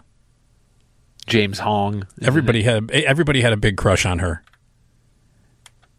I mean, everybody did. I know. eh, First of all, Eric and Colin both have massive crushes on her. By the way, Eric Childress' birthday today. Happy birthday, Eric. He's one week. We are always one week. Well, yeah, because our birthdays don't change every year, but Yeah. we're one week apart. exactly one week apart. So, yeah, I I like American Ninja. I thought American Ninja was pretty cool, but yeah, Ninja Three to Domination with Lucinda Dickey is classic. Who else would have the? uh Sho Kosugi was the big. Uh, Yeah, he was the big he was the big ninja dude. Yeah. Well, who else would have the uh, wherewithal to combine the plot of The Exorcist with a ninja movie? Oh yeah, I know. It's a, it's a, it's a nuts in the movie's nuts. But there was a time in the in the eighties when there was a ninja movie released every week. Yeah, and they were they were big news. Oh my god, there were there was a, there was a new ninja movie released pretty much every week. Just move your move your stock into ninja movies. Yeah. So, uh, did you ever have any unusual courses, like weird classes? Did they did they ever offer any weird classes? Maybe you didn't take them, but maybe your school was like, "Yeah, here's something weird." You know, they did. uh, you- Did you know that years ago they offered a class in um, the study of Keanu Reeves? I can't remember what school it was, but it was. Uh, I think it had to be in California. My guess would be Stanford. Um, Maybe. I don't know. I can't remember, but it was a study in Keanu Reeves, the philosophy of Keanu Reeves, and you would watch his movies. And I'm not. I'm not making that up. It's real. So that uh maybe 1994. Some that sounds around. Yeah, uh, the, a film instructor at the Art Center College of Design in Pasadena. Of course, totally. I had a totally excellent idea this semester. Yep, the study of Keanu. Uh, unusual classes. If you want to jump in, 312-981-7200. Uh, Nick Digilio on 720 WGN. I close my eyes, then I drift away Uh, Dean Stockwell. to the magic night. Dennis Hopper crying because he's so moved by the performance. You want to come with Raymond? Come with Raymond. That's one of my favorite lines in the entire movie. Uh, it's Nick Digilio on 720 WGN, live in the Skyline studio here. We are talking about um, unusual college courses because you can be you can study the world of ninja. That's a, it's actually a major. So if you've ever taken any weird courses or they were offered some weird, strange college courses, we'd love to hear from you. Steve on WGN. Hi, Steve. Hey, um, I shared this with you years ago, but when I first went to Otis Parsons, um, one of the electives was Introduction to Ornamental Horticulture. Okay. And I didn't know if it was going to be florist. Didn't know it turned out to be just uh, it, it was it was a weird, almost like a marijuana class. Oh, all right. But uh, just the title of it, I just thought you'd get a kick out of. Okay. Thanks, Steve. Yep. All right. I've got some more here, and I also I was looking on a website. How about this one? Introduction to Turntablism. T- turn like a DJ? Yeah. Oberlin Experimental College is where it's offered. An intro course on becoming a DJ you always knew you could be. Giant robot mask not included. God.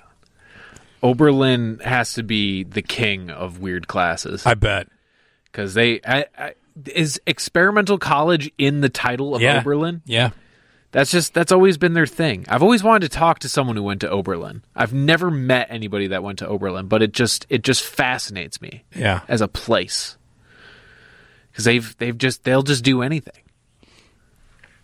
Uh, how about uh, hashtag selfie class? University of Southern California in Los Angeles, California. Shocker there. Yeah. Can we stop for a selfie? In this class, students hold discussions and individual in, in interviews as they critically examine society's influence on self identity and how selfies reflect and affect the global culture in which we live. You got to be kidding me. Someone is spending like what I don't know, x amount of dollars a year, thousands of dollars a year, Kids taking hashtag selfie 101 or whatever Ridiculous. the hell. Oh my god. How about raptor natural history, conservation, and captive management? This is at Cornell. Ooh. Uh, unfortunately, the raptors in this case are birds of prey, not dinosaurs, which is a bummer. Uh, how about this? Elvish, the language of uh, Lord of the Rings. University of Wisconsin. For those interested in chatting up with Legolas and uh, and look no further than this caught than this uh, course taught by a leading expert in Sindarin, which is the official term for Elvish. Oh my god. I'm not surprised. I'm I'm trying to figure out. It just says University of Wisconsin. Does it specify the campus? No. I'm gonna say that's Stevens Point. I'm gonna I'm gonna take a shot in the dark. All right.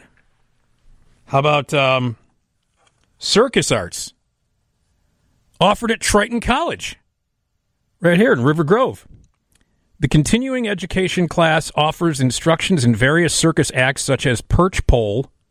The hell is perch pole? Is that that thing where you're up on the where you're sitting in the on top of a pole? I guess Sounds about right. Yeah. clowns and Russian swing, just to name a few. Also, for the past 25 years, it has been producing the Triton Trooper Circus. Russian swing. I don't know what that is. I figured that was a really painful dance style. I have no idea what that is. How about if you and if you've had any weird uh, classes that you took or they were offered 312-981-7200 312-981-7200 let's talk how to win a beauty pageant race gender culture and the u.s national identity Seems a little intense. how to win a beauty pageant oberlin college in oberlin ohio There you- Again, there you go Oberlin. This class studies the history of beauty pageants and analyzed how race, gender, class, sexuality, and nationality factor into a pageant. Although students do not participate in an actual beauty pageant, they visit one in Ohio. Can you see that? Bunch of bunch of college kids at a beauty pageant, just like taking notes. It's ridiculous. I think they should have to participate. I think that should be part of the grade, participation grade. Okay, are you ready for this one? Maple syrup, the real thing.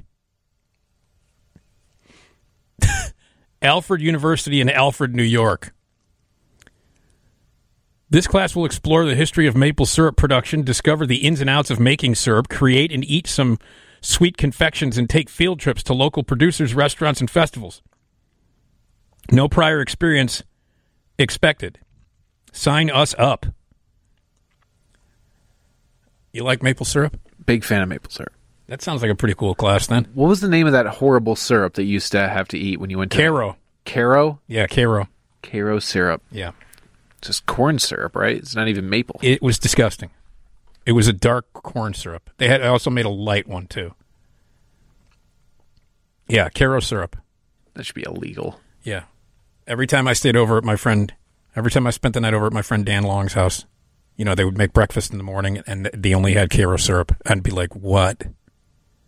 Why would you do this? Why would you do this to me? The first time I, I didn't know I didn't know what it tasted like. I just thought, "Oh, here's some syrup."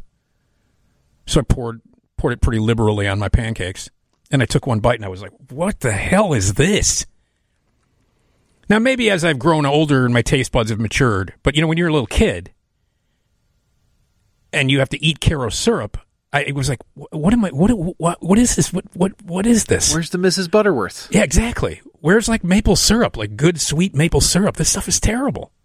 Do you think we- if you tried it again today, do you think I well you might be able to stomach it? I don't know. I, I you know I'd be willing to try it, but the thing is, I have such a horrible memory attached to it. You know what I mean? Like this stuff is terrible. It, it was. It was. I just remember it just being awful. You know, the last time we talked about this, I realized that I, I could have just put jelly on my coulda on my on my pancakes. I would just eat them with butter every time I went over. just eat them with butter, and that was it. No syrup. Karo syrup. And they, you know, they, like I said, they have the light and the dark, and the dark's even worse. Even worse. Um, maple syrup, the real thing. I think that would be kind of a fun class. I enjoy the maple syrup. I've always wanted to go and like harvest maple syrup. Because don't you just kind of put You tap it into you tap tap into you it? tap your your tree. Now, do you? I know this seems like a dumb question. Do you put like an actual spigot in there? Yeah. Really? Yeah. Like a, a tree spigot? Yeah. Just wow. That's how you get the that's how you get the syrup out. I want to go harvest my own maple syrup. I, I, gotta I know friends who've done who who've taken you know who've ta- who've taken some class and, and and did a tour and said it was fantastic. I, where should I go? Vermont? I don't know. I feel like Vermont probably has maple syrup. Canada, And then you get you get your own maple syrup that you are responsible for. Like you made it. Well, you didn't make it. You harvested it. I grew this tree and I made this syrup. I made this syrup. I made it. Tree had nothing to do with it. Can you imagine if it tasted like it was like a bad? I'm sure there's bad batches of syrup though. Yeah. You're like, look, everybody, I paid, you know, eighty dollars. I learned how to tap into a tree and turn on a spigot and get maple syrup out here. Try it. They're all just making the face like you just gave them Karo syrup. Yeah. God, Karo syrup. All right, how about this one? Topics of comparative medium. American pro wrestling. There we go. Now, now we're talking. You might have a master's degree in that already. Massachusetts Institute of Technology in Cambridge, Massachusetts. Wait, MIT? Yeah. MIT offers a pro wrestling a pro wrestling uh, class. Where did wrestling come from? Why do people like watching it and uh, doing it so much? Is it sport or spectacle? It's both, man. What does it say about masculinity? This class answers all of these questions and more. I would take that class. And I'd be the I'd be the smartest one in the room. Maybe you could teach it. I don't know about that. How about this? Tightwaddery or the good life on a dollar day a day. Alfred University in Alfred, New York. They offer some weird classes at this Alfred University. Yeah. They say money can't buy you happiness, but living frugally just might. And that's what this class is all about. From uncovering how corporations try to convince people that they need to buy more stuff to cost cutting and budgeting tips. However, the course is less concerned with cutting coupons than it is with the question Socrates, uh, or, or as Bill and Ted say, Socrates, uh, asked long ago What is the good life for a human being? There's the question Tight, right there. tightwaddery. Tight, watery. All right. Uh, if you ever taken a strange class, has uh, your school ever offered a very weird class? Some unusual classes? And the study of Keanu. I would have taken that class. Because I study Keanu anyway. All right. All right. I got some weather for you here. And, uh, and then we'll get back to the uh, conversation about some very strange courses that you can take. 312 981 7200. Warm and very humid air are going to be in place. It'll trigger uh, some scattered thunderstorms and downpours likely Monday into the Monday night. Uh, thunderstorms possible early, then partly sunny, very warm, rather humid. Uh, we could approach the 90 degree mark, cooler along the lakefront. Chance of thunderstorms developing again later in the afternoon and continuing into the overnight hours. Tomorrow, Tuesday, tropical air remains in place. Clouds will begin. S- uh, scattered thunderstorms erupt in the afternoon and continue into the nighttime. Highs in the low 90s inland and about near 80 lakeside. Um, for Wednesday, partly cloudy skies, warm, humid, slight chance of afternoon or evening thunderstorms. Temperatures will climb to the lower 90s inland. Uh, beach readings will be close to 80. For Thursday, morning sunshine leads to building clouds and temperatures rise. Isolated late day, evening, and evening thunderstorms possible. High around 90 degrees, upper 70s immediate lake shore. For Friday, uh, weak high pressure settles over, bringing in some ample sunshine heading into the 4th of July weekend. Warm, but much less humid. Highs near 90, inland 70s at the beach. Uh, it is 74 right now at O'Hare, it's 73 at Midway, and 71 at the lakefront. All right, we'll take a break. When we come back, we'll jump back into this the weirdest college classes. And uh, if you've ever taken a weird course or been offered one, 312 981 7200. All right. Hello.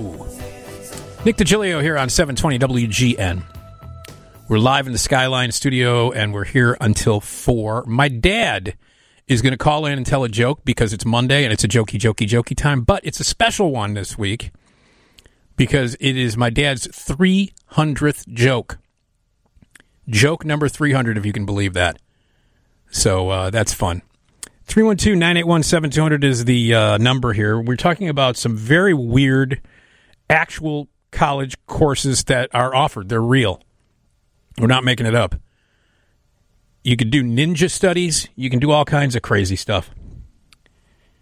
So, um, how about this one? Here's a course. It's simply called the, the phallus.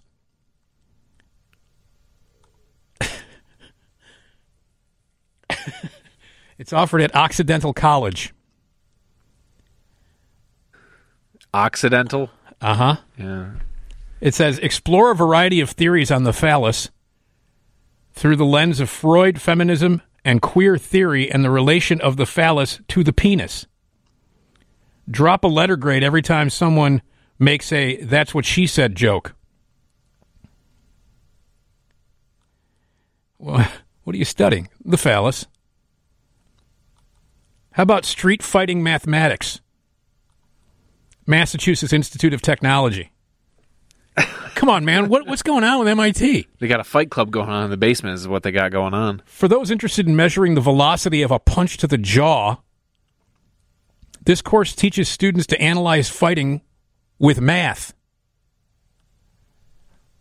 Wow. Okay.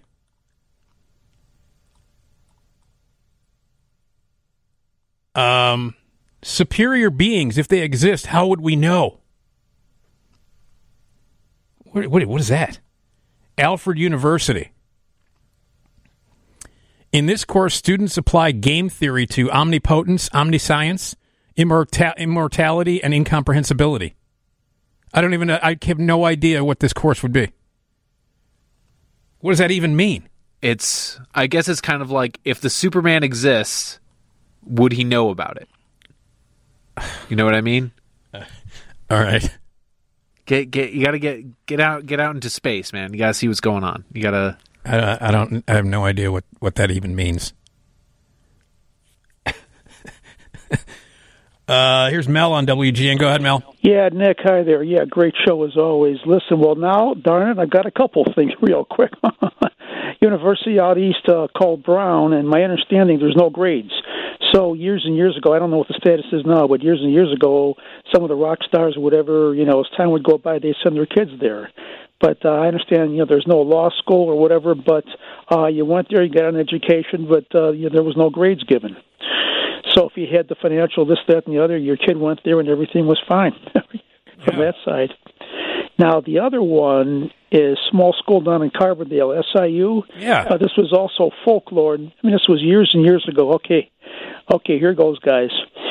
The swimming instructor was telling the kids around the pool that if anybody here could save me as I'm attempting to drown, I will automatically put an A on your class right here, and I'll show it to everybody. Or if you can't save me because I'm splashing around, then I will fail you. But you have a choice. You don't have to show up during the semester uh, lifeguard uh, course. So one kid said, "Okay, I'll give it a go." So the instructor swam out to the pool, middle of the pool somewhere, and the story goes, you know, he's flailing around, and and uh, what you're supposed to do if you're a lifeguard, because the person is flailing around out of control, he swam up to the instructor,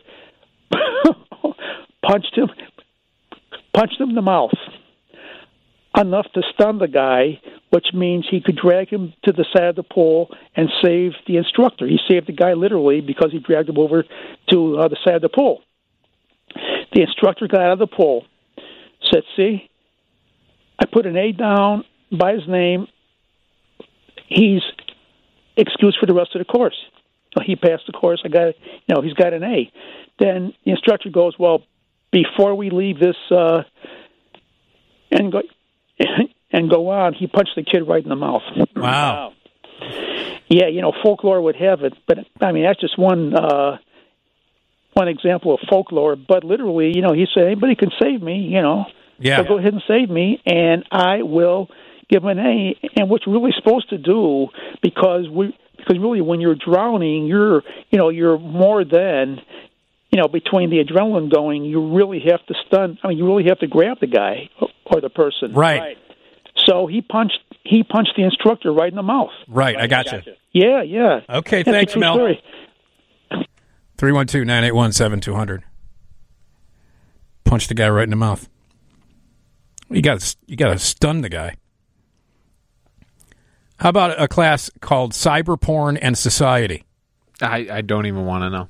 It's uh, University of Buffalo.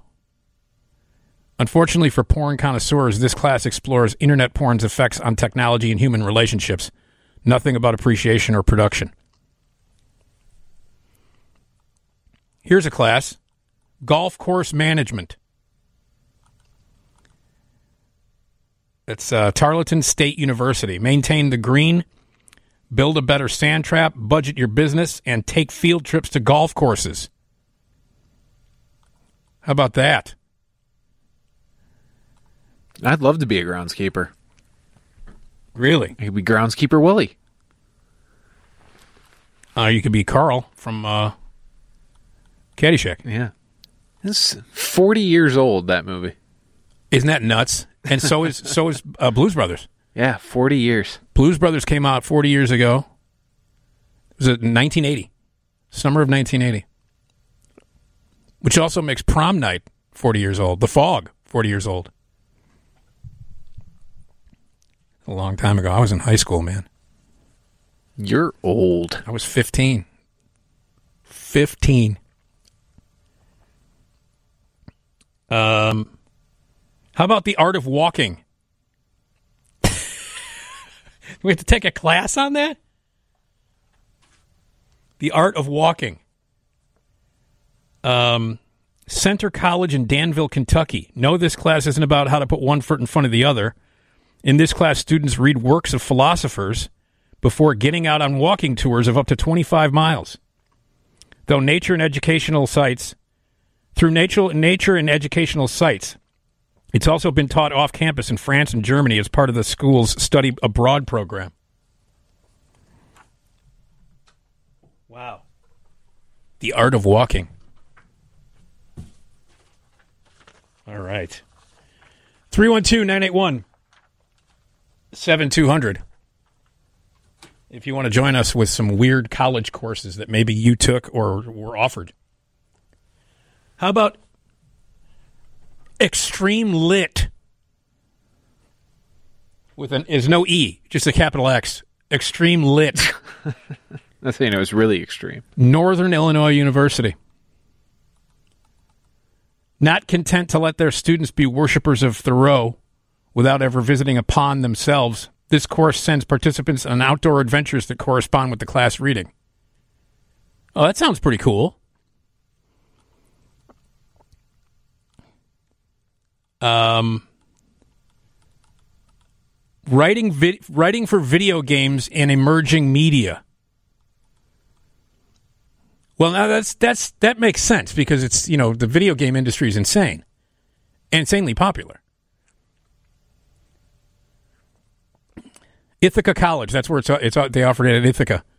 Students learn how to write for and design their own video games. A class for students who want to write something more brain melting than BioShock Infinite. Is that a game, Tom? Yeah, it's a good one too. BioShock Infinite? What's the point of that? Uh, I'm trying to think how to phrase this. You go up to a city in the sky where it's like uh, America in 1912, essentially, something like that, and you ride skyhooks and you shoot people. That sounds weird. I know, but if it were a movie, it'd be right up your alley. Okay. Uh, here's John on WGN. Go ahead, John. Nick, uh, I took a class in 1976 called Electronic Music for Music Teachers. Let me elaborate. So, there were, uh, I had three friends that were like all in broadcasting, and the, one of my friends, who was kind of like Elvis Costello, said, "Oh, you guys ought to take this class." Well, it ended up an elective. It wasn't anything towards broadcasting or journalism. so we're in it, and, and everybody else is a music major, and uh, they're all over there at the music building all the time. And the teacher came up with these exercises. They had a Putney synthesizer in a room, but it, at the, at the time, it really could make more than just weird tones. And uh, the teacher would have us like record the tones on a tape, and he'd grade us on it. And uh, the problem with taking that course was that we had big, you know, I like I had a big class load, and um, and I couldn't get over the music building a lot. And uh, one night I showed up late, and the teacher got mad at me, and he sent me out of the classroom. He said, "He said, go back." He said, "Go home." He said, "He said I don't want you in the classroom." So I go back to the dorm, and I'm waiting, waiting uh, there, and I'm kind of sulking. And my friends come back to the dorm, and they said, "They said, you know, you really did something to, to make him mad." He said, "He said, he said I can't teach a class tonight," and and uh, uh, and he just sent us all home. So I, I was kind of shocked, and I called the teacher up, and I, and I said, "What was the problem?" I said, "I said I really wasn't trying to to cause a disturbance, but I, I uh, wasn't feeling well." And he said, "Well, I didn't want you to infect the students." But anyway, uh, he gave us uh, an assignment towards the end of the course, and it was to make an original tape. And uh, I took some sounds that weren't really musical and put them on the tape, and I called my composition right up uh, concerto for a green magic marker, and I got an A on it. Wow. Well, there you go, John. It all worked out in the end. Yeah, it worked out in the end. Yeah. All right. Thanks, John. 312 981 7200. Okay, I got the weather here, and then uh, my dad is going to tell a joke, and it's joke number 300. Joke number 300. It's the best part of the week, baby. It's time to hear something funny. Here we go with your music intro. Ah! It's a jokey, jokey, jokey time. It's a jokey, jokey, jokey time. Nick's dad tells a joke. Yeah! What I say? It's a jokey, jokey, jokey time. It's a jokey, jokey, jokey time. Nick's dad tells a joke. Oh, yeah! Here we go. That's right. Every uh, Monday morning, my dad tells a joke. We like to kick off your work week with a laugh from my dad. He's been telling jokes his whole life, and uh, so we thought we would uh, have him on the show to tell some jokes. He is at, this is going to be joke number 300, if you can believe it. A little applause for that. Uh, so let's say hello to my dad. Hey, Dad. Hey, Nick. How you doing? Good, good. Good. How's Ma? How are you? Good. All right. 300 jokes, Dad. Can you believe it? The first joke was told on November the 18th, 2013. November the 18th, 2013 was the first joke. Yes. Wow. Oh, boy. All right. Here's, here's my joke. All right. Here we go. Number 300. A wife comes home late one night and quietly opens the door to the bedroom. From under the blanket, she sees four legs instead of her husband's just two. She reaches for a baseball bat, starts hitting the blanket as hard as she could. Once you were done, you went to the kitchen to have a drink. As she enters, she sees her husband there reading a magazine. He says, Hi, darling, your parents come, have come in to visit us, so I let them stay in our bedroom. Did you say hello?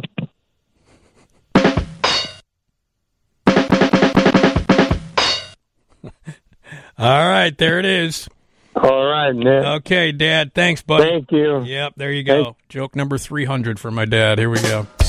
That was jokey, jokey, jokey time. It was a jokey, jokey, jokey time. Nick's dad told a joke. We'll do it again next week. That'll be uh, joke number 301. So, uh, congratulations to my dad. November 2013 was the first time he, he uh, told a joke on the show. Isn't that amazing?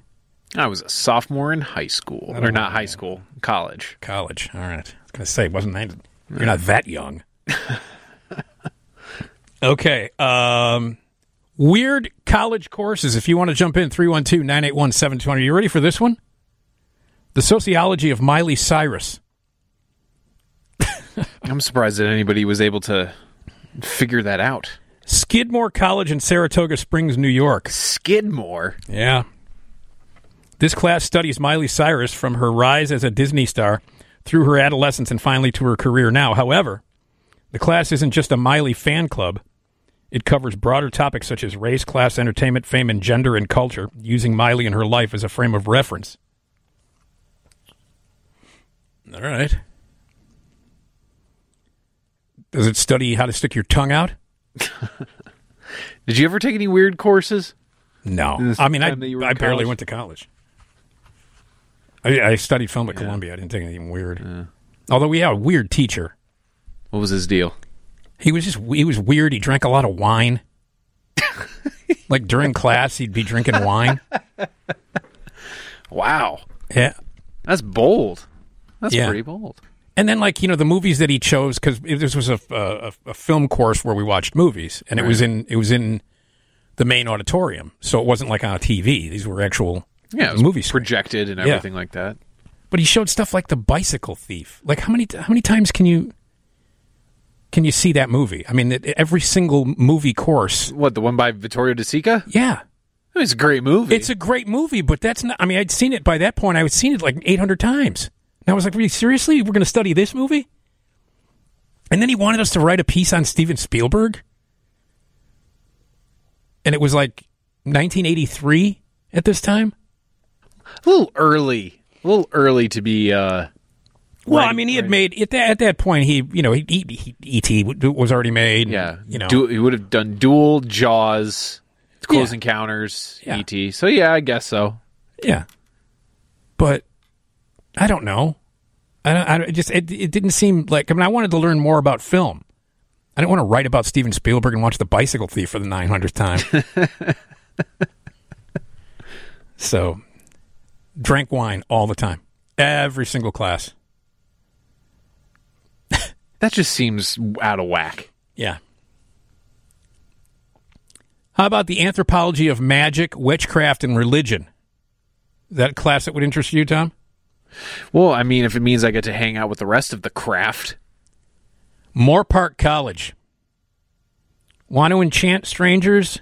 Enchant strangers, hex your enemies, transfigure vermin into key tea kettles, and anthropologically dissect the difference between various belief systems. This course is the does that does one of those things. Um, I think I saw an ad for that in the back of a magazine. How about a, a course just called The Meaning of Life? Rhode Island School of Design. Some philosophy classes cut straight to the chase. Oh, here you go. Introduction to Wines. Maybe it's taught by my old teacher. It's Cornell. Cornell University. Here's the class that teaches people to use words like oaky and tannins on how to taste if the barrel of the wine was stored in oak or mahogany. Does it pair well with boxed wine? Here's a class right here. Wasting time on the internet. Really, se- seriously, you have to have a class for that? You and I could probably teach that. We spend our, this is at uh, University of Pennsylvania uh, in Philadelphia, Pennsylvania. We spend our lives in front of screens, mostly wasting time checking social media, watching cat videos, chatting, and shopping. What if these activities, clicking, SM, uh, status updating, and random surfing, were used as raw material for creating compelling and emotional works of literature? Using our laptops and a Wi Fi connection as our only materials, this class will focus on the recuperation of, of aimless surfing into sp- substantial works of literature. Students will be required to stare at the screen for three hours, only interacting through chat rooms, bots, social media, and uh, listservs. All right, there you go. How about furniture making? Well, that sounds that sounds useful. Yeah, it is useful. I think. MIT. Uh, did you really like shop class in high school? Is shop class still a thing? Uh, whatever. This class teaches you the history of furniture making and woodworking techniques so you can furnish your dorm with a bunch of sweet handcrafted coffee tables. How about UFOs in American society from Temple University? So All right. Some weird classes for you there. And uh, they're available for you. Okay. Uh, we got the news coming up.